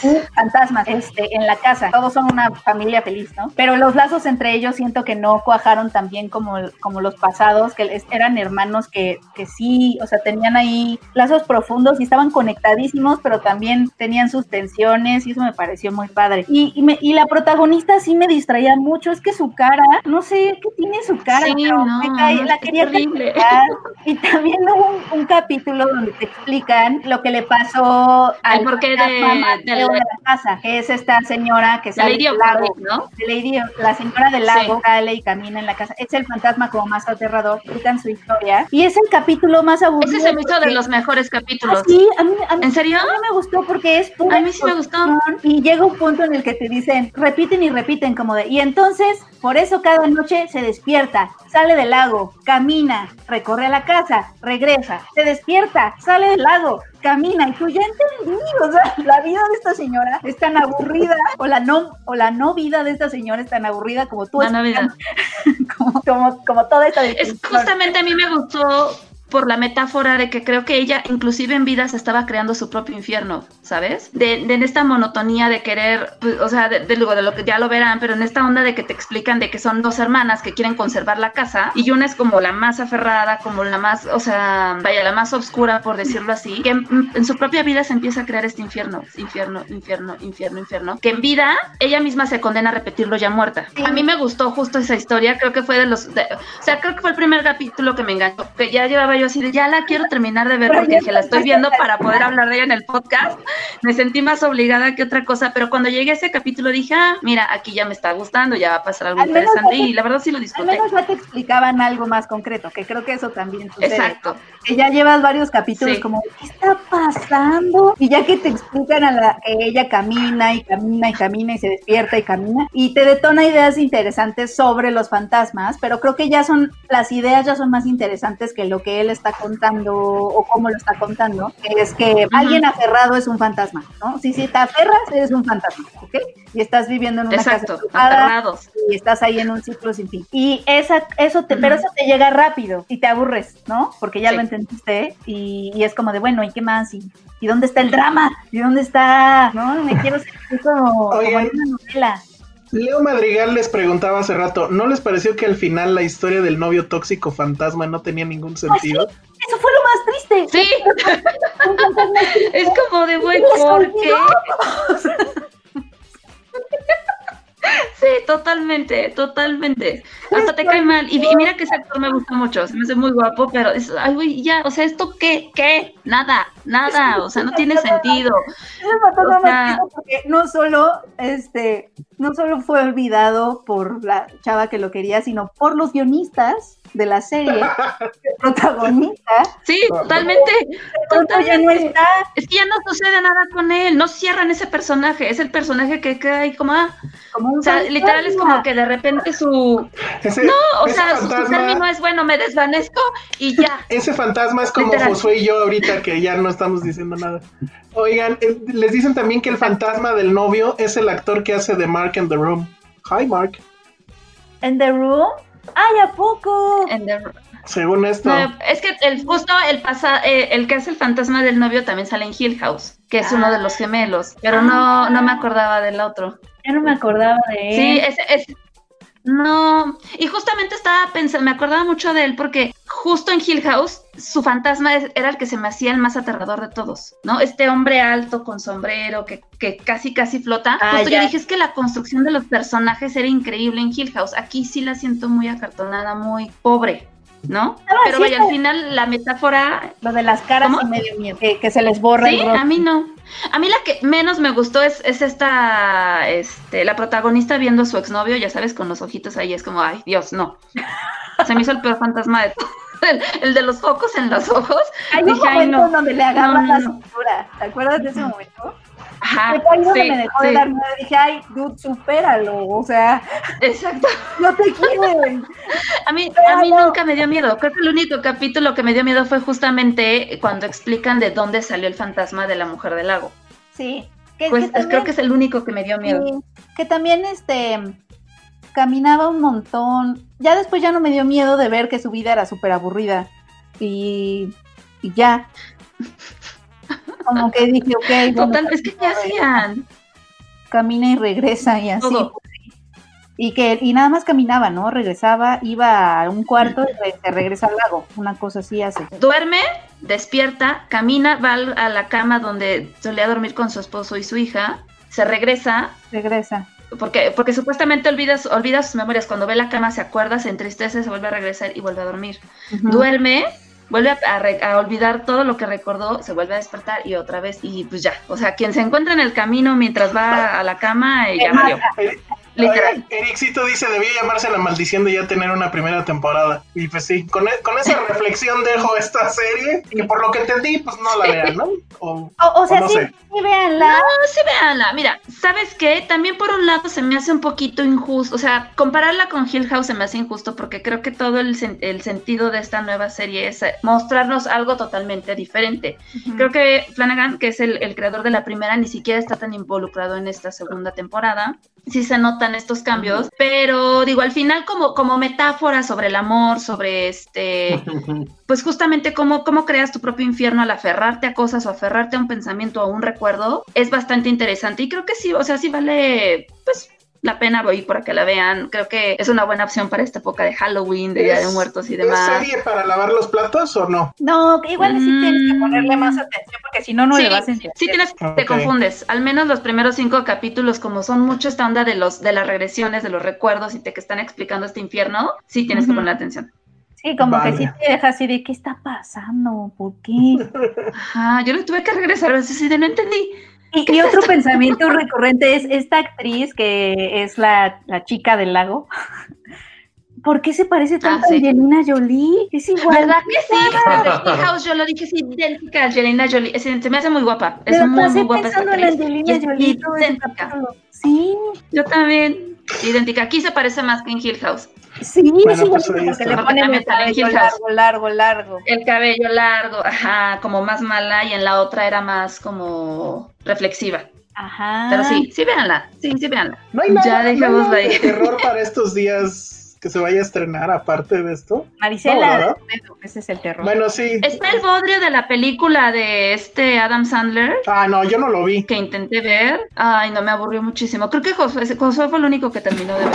¿Sí la viste, Josué, la de Adam Sandler? A ver, Sí. reseña de un No, minuto. no, no vale, la, no vale la pena hablar de ella. O sea, Ah, pues tu plano, opinión así en un... fue la mayor pérdida de tiempo que pude hacer en esta época. Uf, es que no sé, ni siquiera sé qué decirles. eh. Es una comedia tonta, absurda, ni siquiera rankea entre las peores de Adam Sandler, está mucho más abajo de eso. Creo que el único padre es que sale Steve Buscemi, creo que eso fue lo único que está como, ah, órale, está chido. Eh, pero lo único bueno es que es, es como esas películas que crean solamente para Navidad, en la cual hay árboles, hay árboles, hay esferas, villancicos, Santa Claus, y la historia es un bodrio. Eso creo que también pasa eh, ahorita con esa, con esa película, que todo es ocre, todo es naranja, calabazas, Halloween. Es como una película que vas a ver en el, en el autobús, pero que solamente se puede ver en esta época. Pero, pero sí, no, no, no, sí fue de los peores errores que pude haber hecho en esta pandemia. Ok, bueno, pues está la de Adam Sandler. Yo la verdad paso. Yo creo que es de las cosas que nunca veré. Que si sigues viendo We Are Who We Are, no lo he empezado yo. ¿Tú sí seguiste?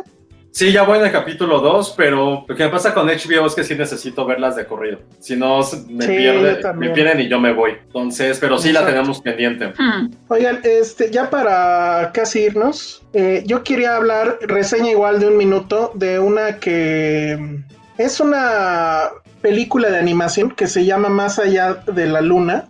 Ah. Eh, se, estrena, se estrena en Netflix. ¿Tú la viste? Este, Ah, yo Penny? no la veo, se estrena el 23, ¿no? Ah, sí, yo pensé que se Sí, estrenaba no, este- ya falta un buen. No, falta es el buen. 23. Pero sí la, sí la Ah, a ver. Ah, Seguro tienes embargo, entonces, ¿eh? seguro tengo embargo. No, pero según yo ya... Bueno, vamos, eh, si, si están seguros que se estrena el 23 y sí la vas a ver, Penny, Sí, entonces me sí la espero. a. Sí. Mejor nos Ya la- esperamos. ya la- Me espero y ya, y ya la vemos. Oigan, alguien vaya haciendo la lista de los que hemos dicho, nos esperamos, nos esperamos, nos esperamos. No, yo sí quiero ver el de Eh. Piazzolla, ¿eh? El de Piazzolla sí, ahí estoy. No sabía que ya estaba para verse, pero sí, ahí, ahí estoy. Ok, pues entonces creo que ya con esto acabamos, a menos que, bueno, sí hay muchos anuncios parroquiales. De entrada, ¿qué va a pasar este fin de semana, Penny? Ay, claro, esta, este fin de semana nos van a poder ver otra vez eh, en el podcastón. Vamos a hacer un podcastón. Pero ahora, es que paren a Checo. Este, alguien párenlo. Está loco. Pero este es podcast, no, no, no, no, no, La está vez loco. pasada fue podcastón de 12 horas y ahora para celebrar los 26 años de Cine Premier va a ser de 24 horas. Y Checo, yo supongo que no va a dormir o qué le pasa. Este, va a estar ahí produciendo y obviamente Filmsteria es otra vez o- uno de, de nuestros invitados de honor. Eh, va a ser a- de 11 a 12, ¿verdad? Quedamos, nos, di- nos dijo Checo. Nosotros sí, Sí. creo que sí, pero tu transmi- la, Sí, la de transmisión va a La transmisión empieza el viernes en la noche. Eh, quisimos empezar en la noche para que la madrugada no nos agarrara tan destruidos. Entonces empieza el viernes a las 9 de la noche y acaba el sábado a las 9 de la noche. Va a haber una parrilla que incluye obviamente Finsteria, va a haber, va a otra vez estar Mabel con el Booksmart a la mexicana. Eh, Ah, vamos, a, buenísimo. vamos a hablar con los colaboradores que tenemos en Alemania y en, en- en España, con Luigi. Va, va a estar Vera Anderson, que es este, pues ya saben, colaboradora veteranísima Vera. que lleva pues, los Amo. 26 años. Ella fundó la revista y, y increíble porque le preguntó a Iván así de, pero ¿cómo? ¿Qué es eso? ¿Qué tengo que hacer? Le tienes que dar nada más clic al link, pero ¿cómo? ¿Qué link? Ya sabes. Así como, Ay, Vera.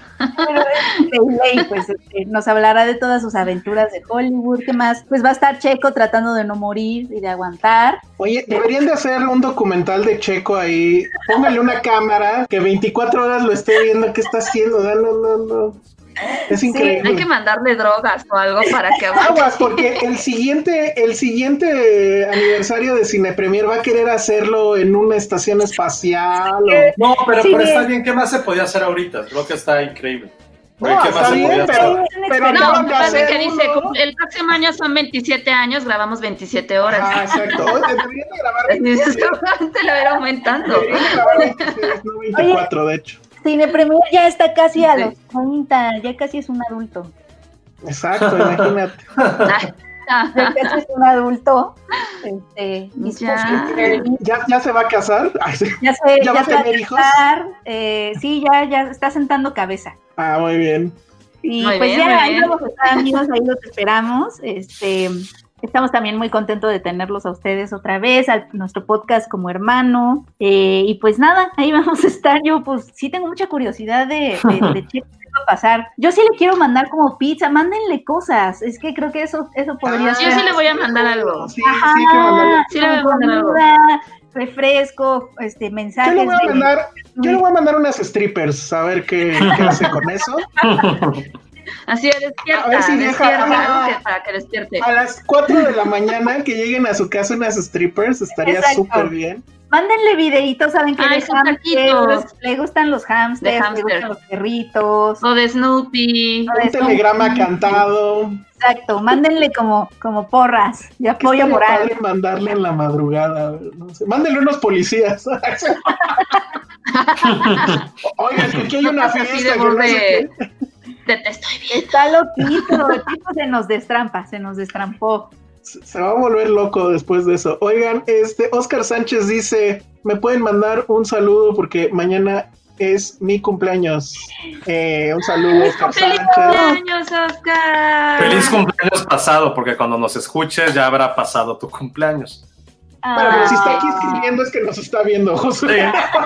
Pero yo, cuando nos escuche, sí quiero decirle, esperamos que la haya pasado chido. Bueno, uno, uno es para ahorita y el otro es para, el, para cuando nos Exacto, vuelvan a escuchar en el bien. podcast. ¿eh? Tienes doble saludo. Buenísimo.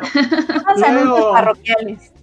El otro anuncio parroquial es qué va a pasar con el festival de Cabos. Tú sabes, ¿no, Josué? Porque yo no. ¿Qué- ¿De qué quieres saber? Pues va a haber ahí un curso, no, un concurso de crítica y tú, Penny y Ah, muchas sí, personas. estamos ahí los dos, sí, es, es un concurso de, de crítica. Ay, Penny. De crítica en video. Vamos a estar ahí, vamos a estar Penny y yo, junto con otros amigos, colegas, eh, siendo el jurado para, para que todavía estén a tiempo de chequen en las redes sociales de Filmsteria, de Cine Premier o del mismo Festival de los Cabos, cuáles van a ser las dinámicas para que puedan enviar sus críticas en video. Tienen que ser de películas mexicanas recientes. Eh, digo, no quiero, prefiero que lo revisen ahí perfectamente para que puedan ver toda la información. Y bueno, pues ahí vamos a estar, no vamos a poder ir este año a los Cabos, pero vamos a estarlos criticándolos y destrozando sus videos, pero es por su bien, créanos, no, no ganamos, no nos van a pagar por, por destruirlos, pero va a ser por su bien, entonces háganlo, O sea- creo que sí es una gran, gran iniciativa, entonces es ahí vamos a estar, exactamente. Sí, Para- Josué- Para Josué y. Penny es cualquier martes, ¿no? Destrozando Sí. textos, regañando Ah. gente. Sí, pero siempre des- desde un lugar muy amoroso, Muy bien. de amor. Entonces sí, ahí, ahí revísenlo, va a estar bien padre. Quien quiera hacerlo va a hacer eh, en este año crítica en video eh, y ya pueden ver los bases, los concursos, el premio. Entonces, pues, estaría bien padre ver que algunos de los que conocemos, aunque sea por nombre, puedan puedan estar ahí participando. Ya quedan poquitos días, entonces sí, métanle, no, no es muy complicado, solamente pongan su cámara, hablen de una película mexicana reciente que hayan visto y ya eh, creo que va a ser nuestra chamba ver no sé cuántos videos, pero pues está, está padre que podamos estar en esto. Al final de cuentas es para impulsar toda nueva generación de crítica cinematográfica. Perfecto. Bueno, pues Sí. entonces ya saben a dónde tienen que ir. Nos Y, la- y lástima, espérame, y lástima que estamos en vivo, porque ya ah, podríamos haber hablado de todo lo que va a ocurrir en el Festival de Morelia. Que ya para cuando estemos en vivo, cuando estamos escuchando en el podcast, ya, sabrá, ya se sabrá todas las películas que vienen. Que sí están bien chingonas lo que trae Morelia este año.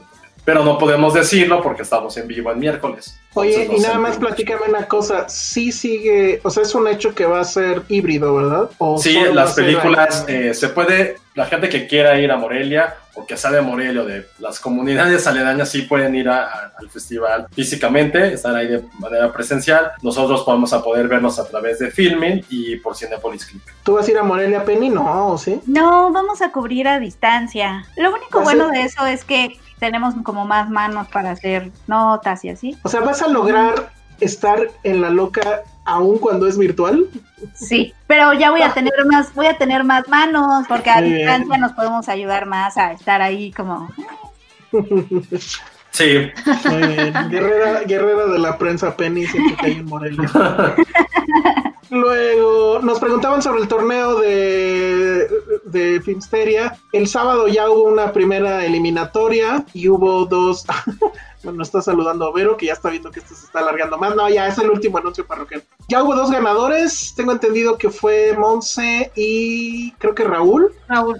Y lo que sigue, lo que sigue va a ser, eh, todavía no les podemos decir qué va a pasar con eso, pero va a pasar algo, va a haber un, un cambio de planes, pero para bien. Un cambio pequeño. Ajá, se va a poner todavía más interesante. Entonces, no sabemos exactamente qué va a pasar este fin de semana. Aguántenos tantito.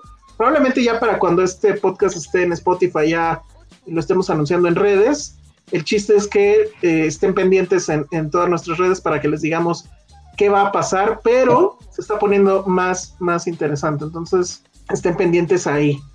Y en el torneo de Maratón Finsteria va a participar, va a participar Lulu. Pues ella ganó en, en el sorteo. Debería de participar, pero pues a ver, convénzala de que ponga su rostro Ajá. frente de una cámara. Es ahí el problema. Pero pues díganle, mándenle mensajes. Igual y la, y la convencen. Ya está contestando aquí en el chat, dice que le da pena. Entonces eso está súper mal. Más bien habría que ver si Penny no. va a participar en algún momento. Yo quiero participar. Conste. Ya, ahora sí, ya te amo, lástima. Sí. Bueno, pues entonces ahí está. Penny ya también va a estar eh, eh, en, en el concurso, en el que va a ganar Josué, porque él es el, de, el maestro de la trivia. Entonces, pero bueno, pues está bien. Y, y lo saben, lo sé, cuando los he escuchado últimamente, sí, sí estoy ahí contestando. Bueno, pues ahí está. Que Vero edite el podcastón de Cine Premier. No, bueno. Ay, no, pobre Vero, no. Sí, eh. Pobrecita. Además no. también eso hace Checo, o sea, en cuanto sale, agarra los videos y los sube por separado a YouTube. Ya, que no No, los bueno. subas, bueno, sí los tiene que Está loco. Es, es una locura, Checo. No, pues ya, este, Wow. súbanle el sueldo. Creo que ahí está gritando, súbanme el sueldo, súbanme el sueldo. Sí. Sí. Bueno, Ay, Checo. para subir sueldo. que a, que a Josué le van a mandar unas críticas de Coco para que Pero esa no es mexicana. sí, No, y tampoco habla de México, recuerden eso. Hablan de, una, hablan de México según un gringo que se enamoró en San Miguel de Allende o en Tasco o en Mixquic. No es México de verdad. No es el verdadero México, recuerden eso. Pues ya vámonos, Ajá. pero yo no sé si será prudente esta pregunta que teníamos antes de que entráramos al aire. Y aprovechando ¿Ah? que Josué es un gourmet, danos tu experiencia, Josué. ¿Cuál es o dónde podemos encontrar el mejor pan de muerto? Vas. Eh, no, es que sabes que creo que sí es mucho por, por gustos. Yo, por ejemplo, en la particular no me gusta que estén rellenos de nata, pero amo que estén Ajá. rellenos de chocolate. Entonces, depende cada quien lo que guste, pero eh, que contesten los demás porque conocí unas galletas, galletas de pan de muerto, de pan de muerto. Entonces, no son galletas duras, no son como choco chips, sino que sí son de pancito, pero la base sí es galleta. Entonces muerdes, es el pan, pero después tiene esta base galletosa que es como, no mames, o sea, por esto murió Jesucristo, por estas galletas. Nada más que es un lugar bastante nuevo. eh, aquí lo tengo anotado, ahorita les digo cómo se llama, pero yo eh, votaría por esas. Esos son mis, ese es mi pan de muerto favorito en forma de galletas tan increíbles. ¿Tú, Penny, tienes Uy, un pan no. de muerto favorito? Creo que no, creo que no. A mí no me gusta que el dulce, ¿cómo se llama? Las cosas ¿De que traen. azúcar? El- No, de colores. No, pero esa es la Pero rosca es de rosca. Reyes. Esa es la Ah. rosca, Penny. No. Todo mal. Bueno, Penny creo que todavía sigue mal de su enfermedad. Ya está en diciembre. No me gustan rellenos tampoco. No, en enero. Tú también. Todo mal los dos. Bueno, en diciembre ya empieza No a saben de ver. pan. Bueno, a ver, a ver, a ver, Ale. Dinos lo que El no has mejor pan de muerto es el pan, es el pan de Panmex. El pan No, de muerto no, de Panmex nada, es el mejor que hay en no, el universo. Lo amo. Ha sido, ha sido, shh, ha sido mi pastel de cumpleaños desde que era rico, chiquitita. manches. Mi cumpleaños es la próxima semana, así que mándenme un pan de muerto de Panmex, por favor. Sí te voy a mandar Ya un pan de muerto. pan de muerto, más bien. No sé ni Es qué que- va a ser pan de muerto. Es que ese pan de Tú, muerto, Josué, ¿de qué te quejas si te lo acabaste? ese pan de muerto, Penny, para, por si no lo conocen, es el pan de muerto clásico. Encima le ponen algo que parece que es como crema, Es mantequilla. como mantequilla. Es crema de mantequilla, está bañada con crema de mantequilla, azúcar, pero es súper esponjoso, súper suave, no es nada seco, o sea, es como, es como besar el cielo. Sí, exactamente. verdad. Lo esponjoso trae levadura, sí. Uy, Penny, Sí. ya vamos a empezar. Puedo comer levadura. Es lo que hace esponjoso al pan, ¿no? Es lo que hace Sí. mejor la vida, Penny, de hecho. Ya sé, me lo prohibieron. El polvo para hornear es lo que hace esponjoso al pan y la levadura. ¿Es levadura? ¿Qué es? don- Bueno, obviamente, sí. Uy, Penny, entonces ya no vas a poder comer nada en tu vida. Bueno, un Mm. ay, bueno, no, no te iba, no, no voy a, no voy a atentar contra tu salud. Bueno, pues esa fue la Luego sección. conseguimos un pan sin gluten. Esa fue la sección culinaria para no. Sí, eh, sí hay sin, sin gluten, Penny. Sin gluten, ¿ok? Y Sí, sabe, y sabe horrible, Ajá. sabe, a la, sabe a tierra, pero Oh. Pues sí, Sabe a tristeza. Sabe a tristeza. Yo estoy comiendo pura tristeza. Sabe, sabe, sabe a Sabe que- a muerto en este día de Exacto, muertos. sabe a mejor memoria. la verdad. Estoy trabajando para poder llegar a la cena de Navidad. Esa es mi meta. Noé Durán dice que el pan de muerto Ah, está muy bien, muy bien. sobrevalorado. Y Está muy más, el mal, de, Noé y más el de, No y más el de es, Pamex, no. ¿eh? Creo que lo están amando No, por algo que no es. no. No, no, no, a ver, No, a ver, no. yo como lo que sea, eso es una, una realidad. De eso a que me guste es muy distinto. O sea, es muy distinto. Güey, pero ¿por O qué? sea, Eso te lo o sea, no, no, ¿de qué hablas? no por- Cada no, que hay a pan de muerto de Panmex te lo No, acabas. se los juro por mi sobrino, que es la cosa que más quiero en este mundo, que no me gustó el de Panmex. ¿Pero por qué? Nada más dinos por qué. Está, es- está muy sobrevalorado. Creo que el problema es cuando te dicen, güey, ve esta película, está increíble, es lo mejor. Este, vamos a recorrer toda la puta ciudad por esta película. Y es como, ah, neta, por esto es, es, es Traía cierto mucho por lo que están diciendo. Demasiado hype para algo que, perdón, hasta voy a Superama caminando y no encuentro la diferencia. Se los voy a decir sinceramente. No, no, no. Bueno, Ay, llegó- no es cierto. No, Sí, sí, sí. sabes A ver. Eh, o Es sea, un punto o sea, el, pro- el pro- el problema con Ale es que para ella su pan es justo, habló de que es de su infancia, es algo que no puedes quitar. Es como hablar de tu equipo de fútbol. O sea, lo dijo en un momento Ari Cantona. Hay cosas que el hombre no puede cambiar. Es, puede cambiar de mujer, de religión, de partido político, pero solo no puede cambiar de una cosa, Pero que, no es de, que es de equipo de, de fútbol. Y creo que Ale, y para Ale es Cantona diciendo, no puede cambiar de pan de muerto, que está perfecto. Sí, yo me puedo Pero la neta es como, o sea, es como a mí Es que, que me no- quieran joder con, con los Yankees o con el béisbol, güey. No, o sea, es algo con lo cual desde los cinco años lo tengo en mi corazón. No pueden cambiarlo, lo siento. No, no, no, no, pero bueno, el que les decía de, de las galletas de pan de muerto es este lugar. Se llama Lucías ¿Le caro? Eh, No. Bakery. Lucías Bakery. No lo ven, pero Ah. se los juro que son, es que en serio, son galletas con pan de muerto, es algo que les va a borrar la cabeza. Híjole, no sé. La verdad es que yo no he probado. Ay, tampoco fueron para tanto esas galletas. No, no, yo no he probado otra Estaban cosa. bastante secas. No he probado otro pan de muerto que me haya gustado tanto como el de Panex, pero tampoco he probado tantos, por eso. Ah, bueno, ¿saben cuál sí les recomiendo ya? Y ahora sí, este es un restaurante que se llama Angelopolitano. Angelopolita. Ok. Ah, sí está rico. Está muy rico ese pan Pero no también. supera Panmex. Sí, Panmex lo supera hasta mi abuelita muerta haciendo uno. Ay, No, Josué. ¿Saben, saben, ¿Saben qué? Ale cocina muy bien, seguramente Ale podría hacer un mejor pan de muerto que el de Panmex. Ale Ale. cocina muy rico. Uf, ¿Se puede cocinar sin No voy a levadura? cocinar ahorita. toma ese Pero- reto, Ale. Mm, Sí, se podría.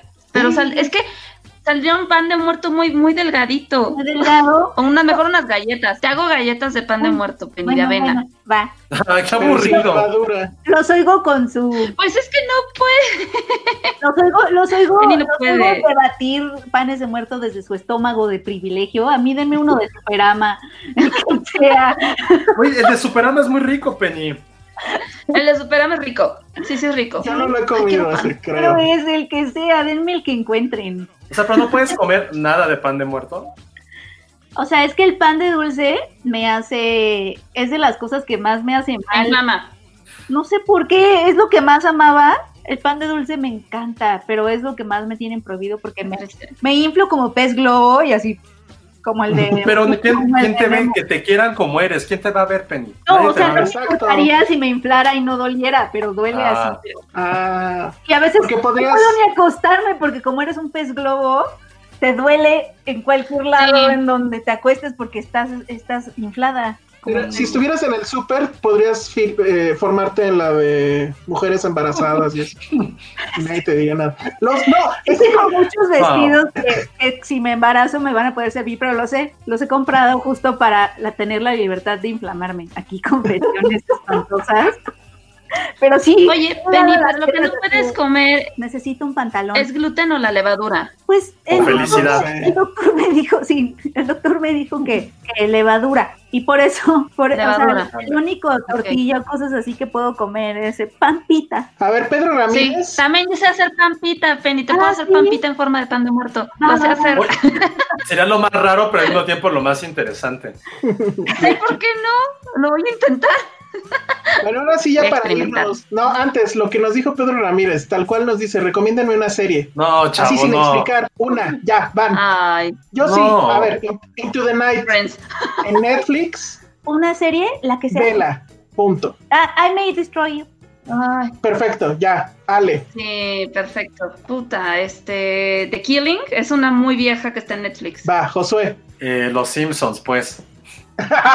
Uy, muy bien. Ay, perfecto. no, súper. Entonces voy a decir Friends. Pues es que nada más dice, deme una serie, pues da una serie. Alan, Alan Cruz dice, Penny, Bueno, si pudieras prohibirle al mundo un alimento para que sepan cómo te sientes, ¿cuál sería? La pizza, nadie puede comer pizza. Hijo, no, bueno, Ay, ya. qué poca, Penny. Es un, es un mundo de mucha tristeza eso, ¿no? Sí. Ah, pues ya, ya me identifico contigo, Penny, porque o sea, ya llevo un tiempo que he dejado de comer carne roja, mucho Así tiempo. la extrañas.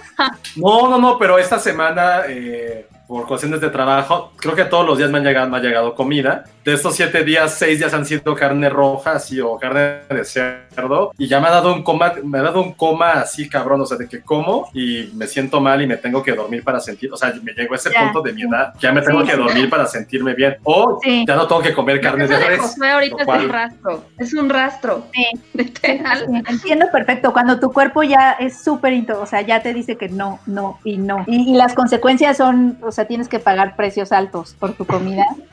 Y es no poder hacer nada el resto del día y estar acostado así. mm. No mames, eso.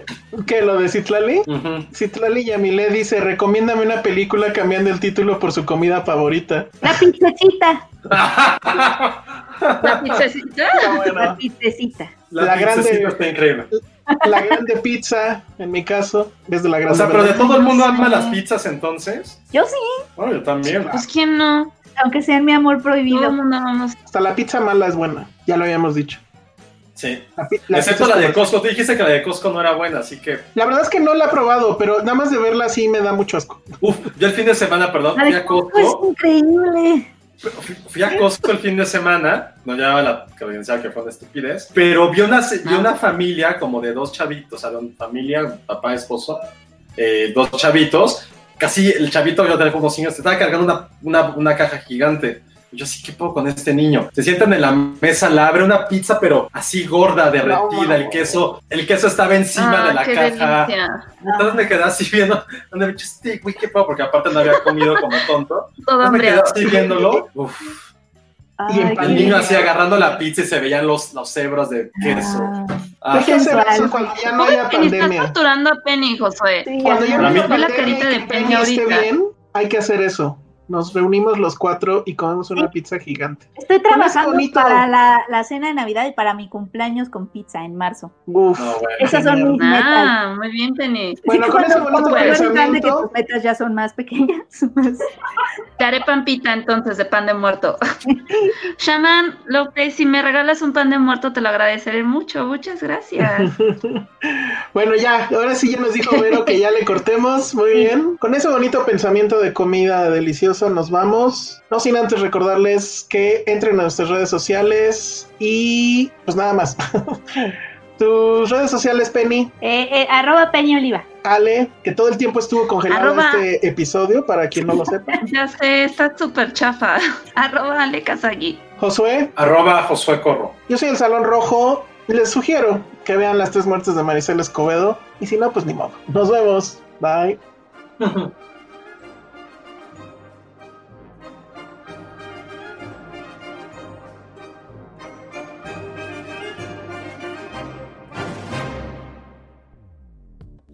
Dixo presentó Filmsteria, con Penny Oliva, Alejandro Alemán y Josué Corro.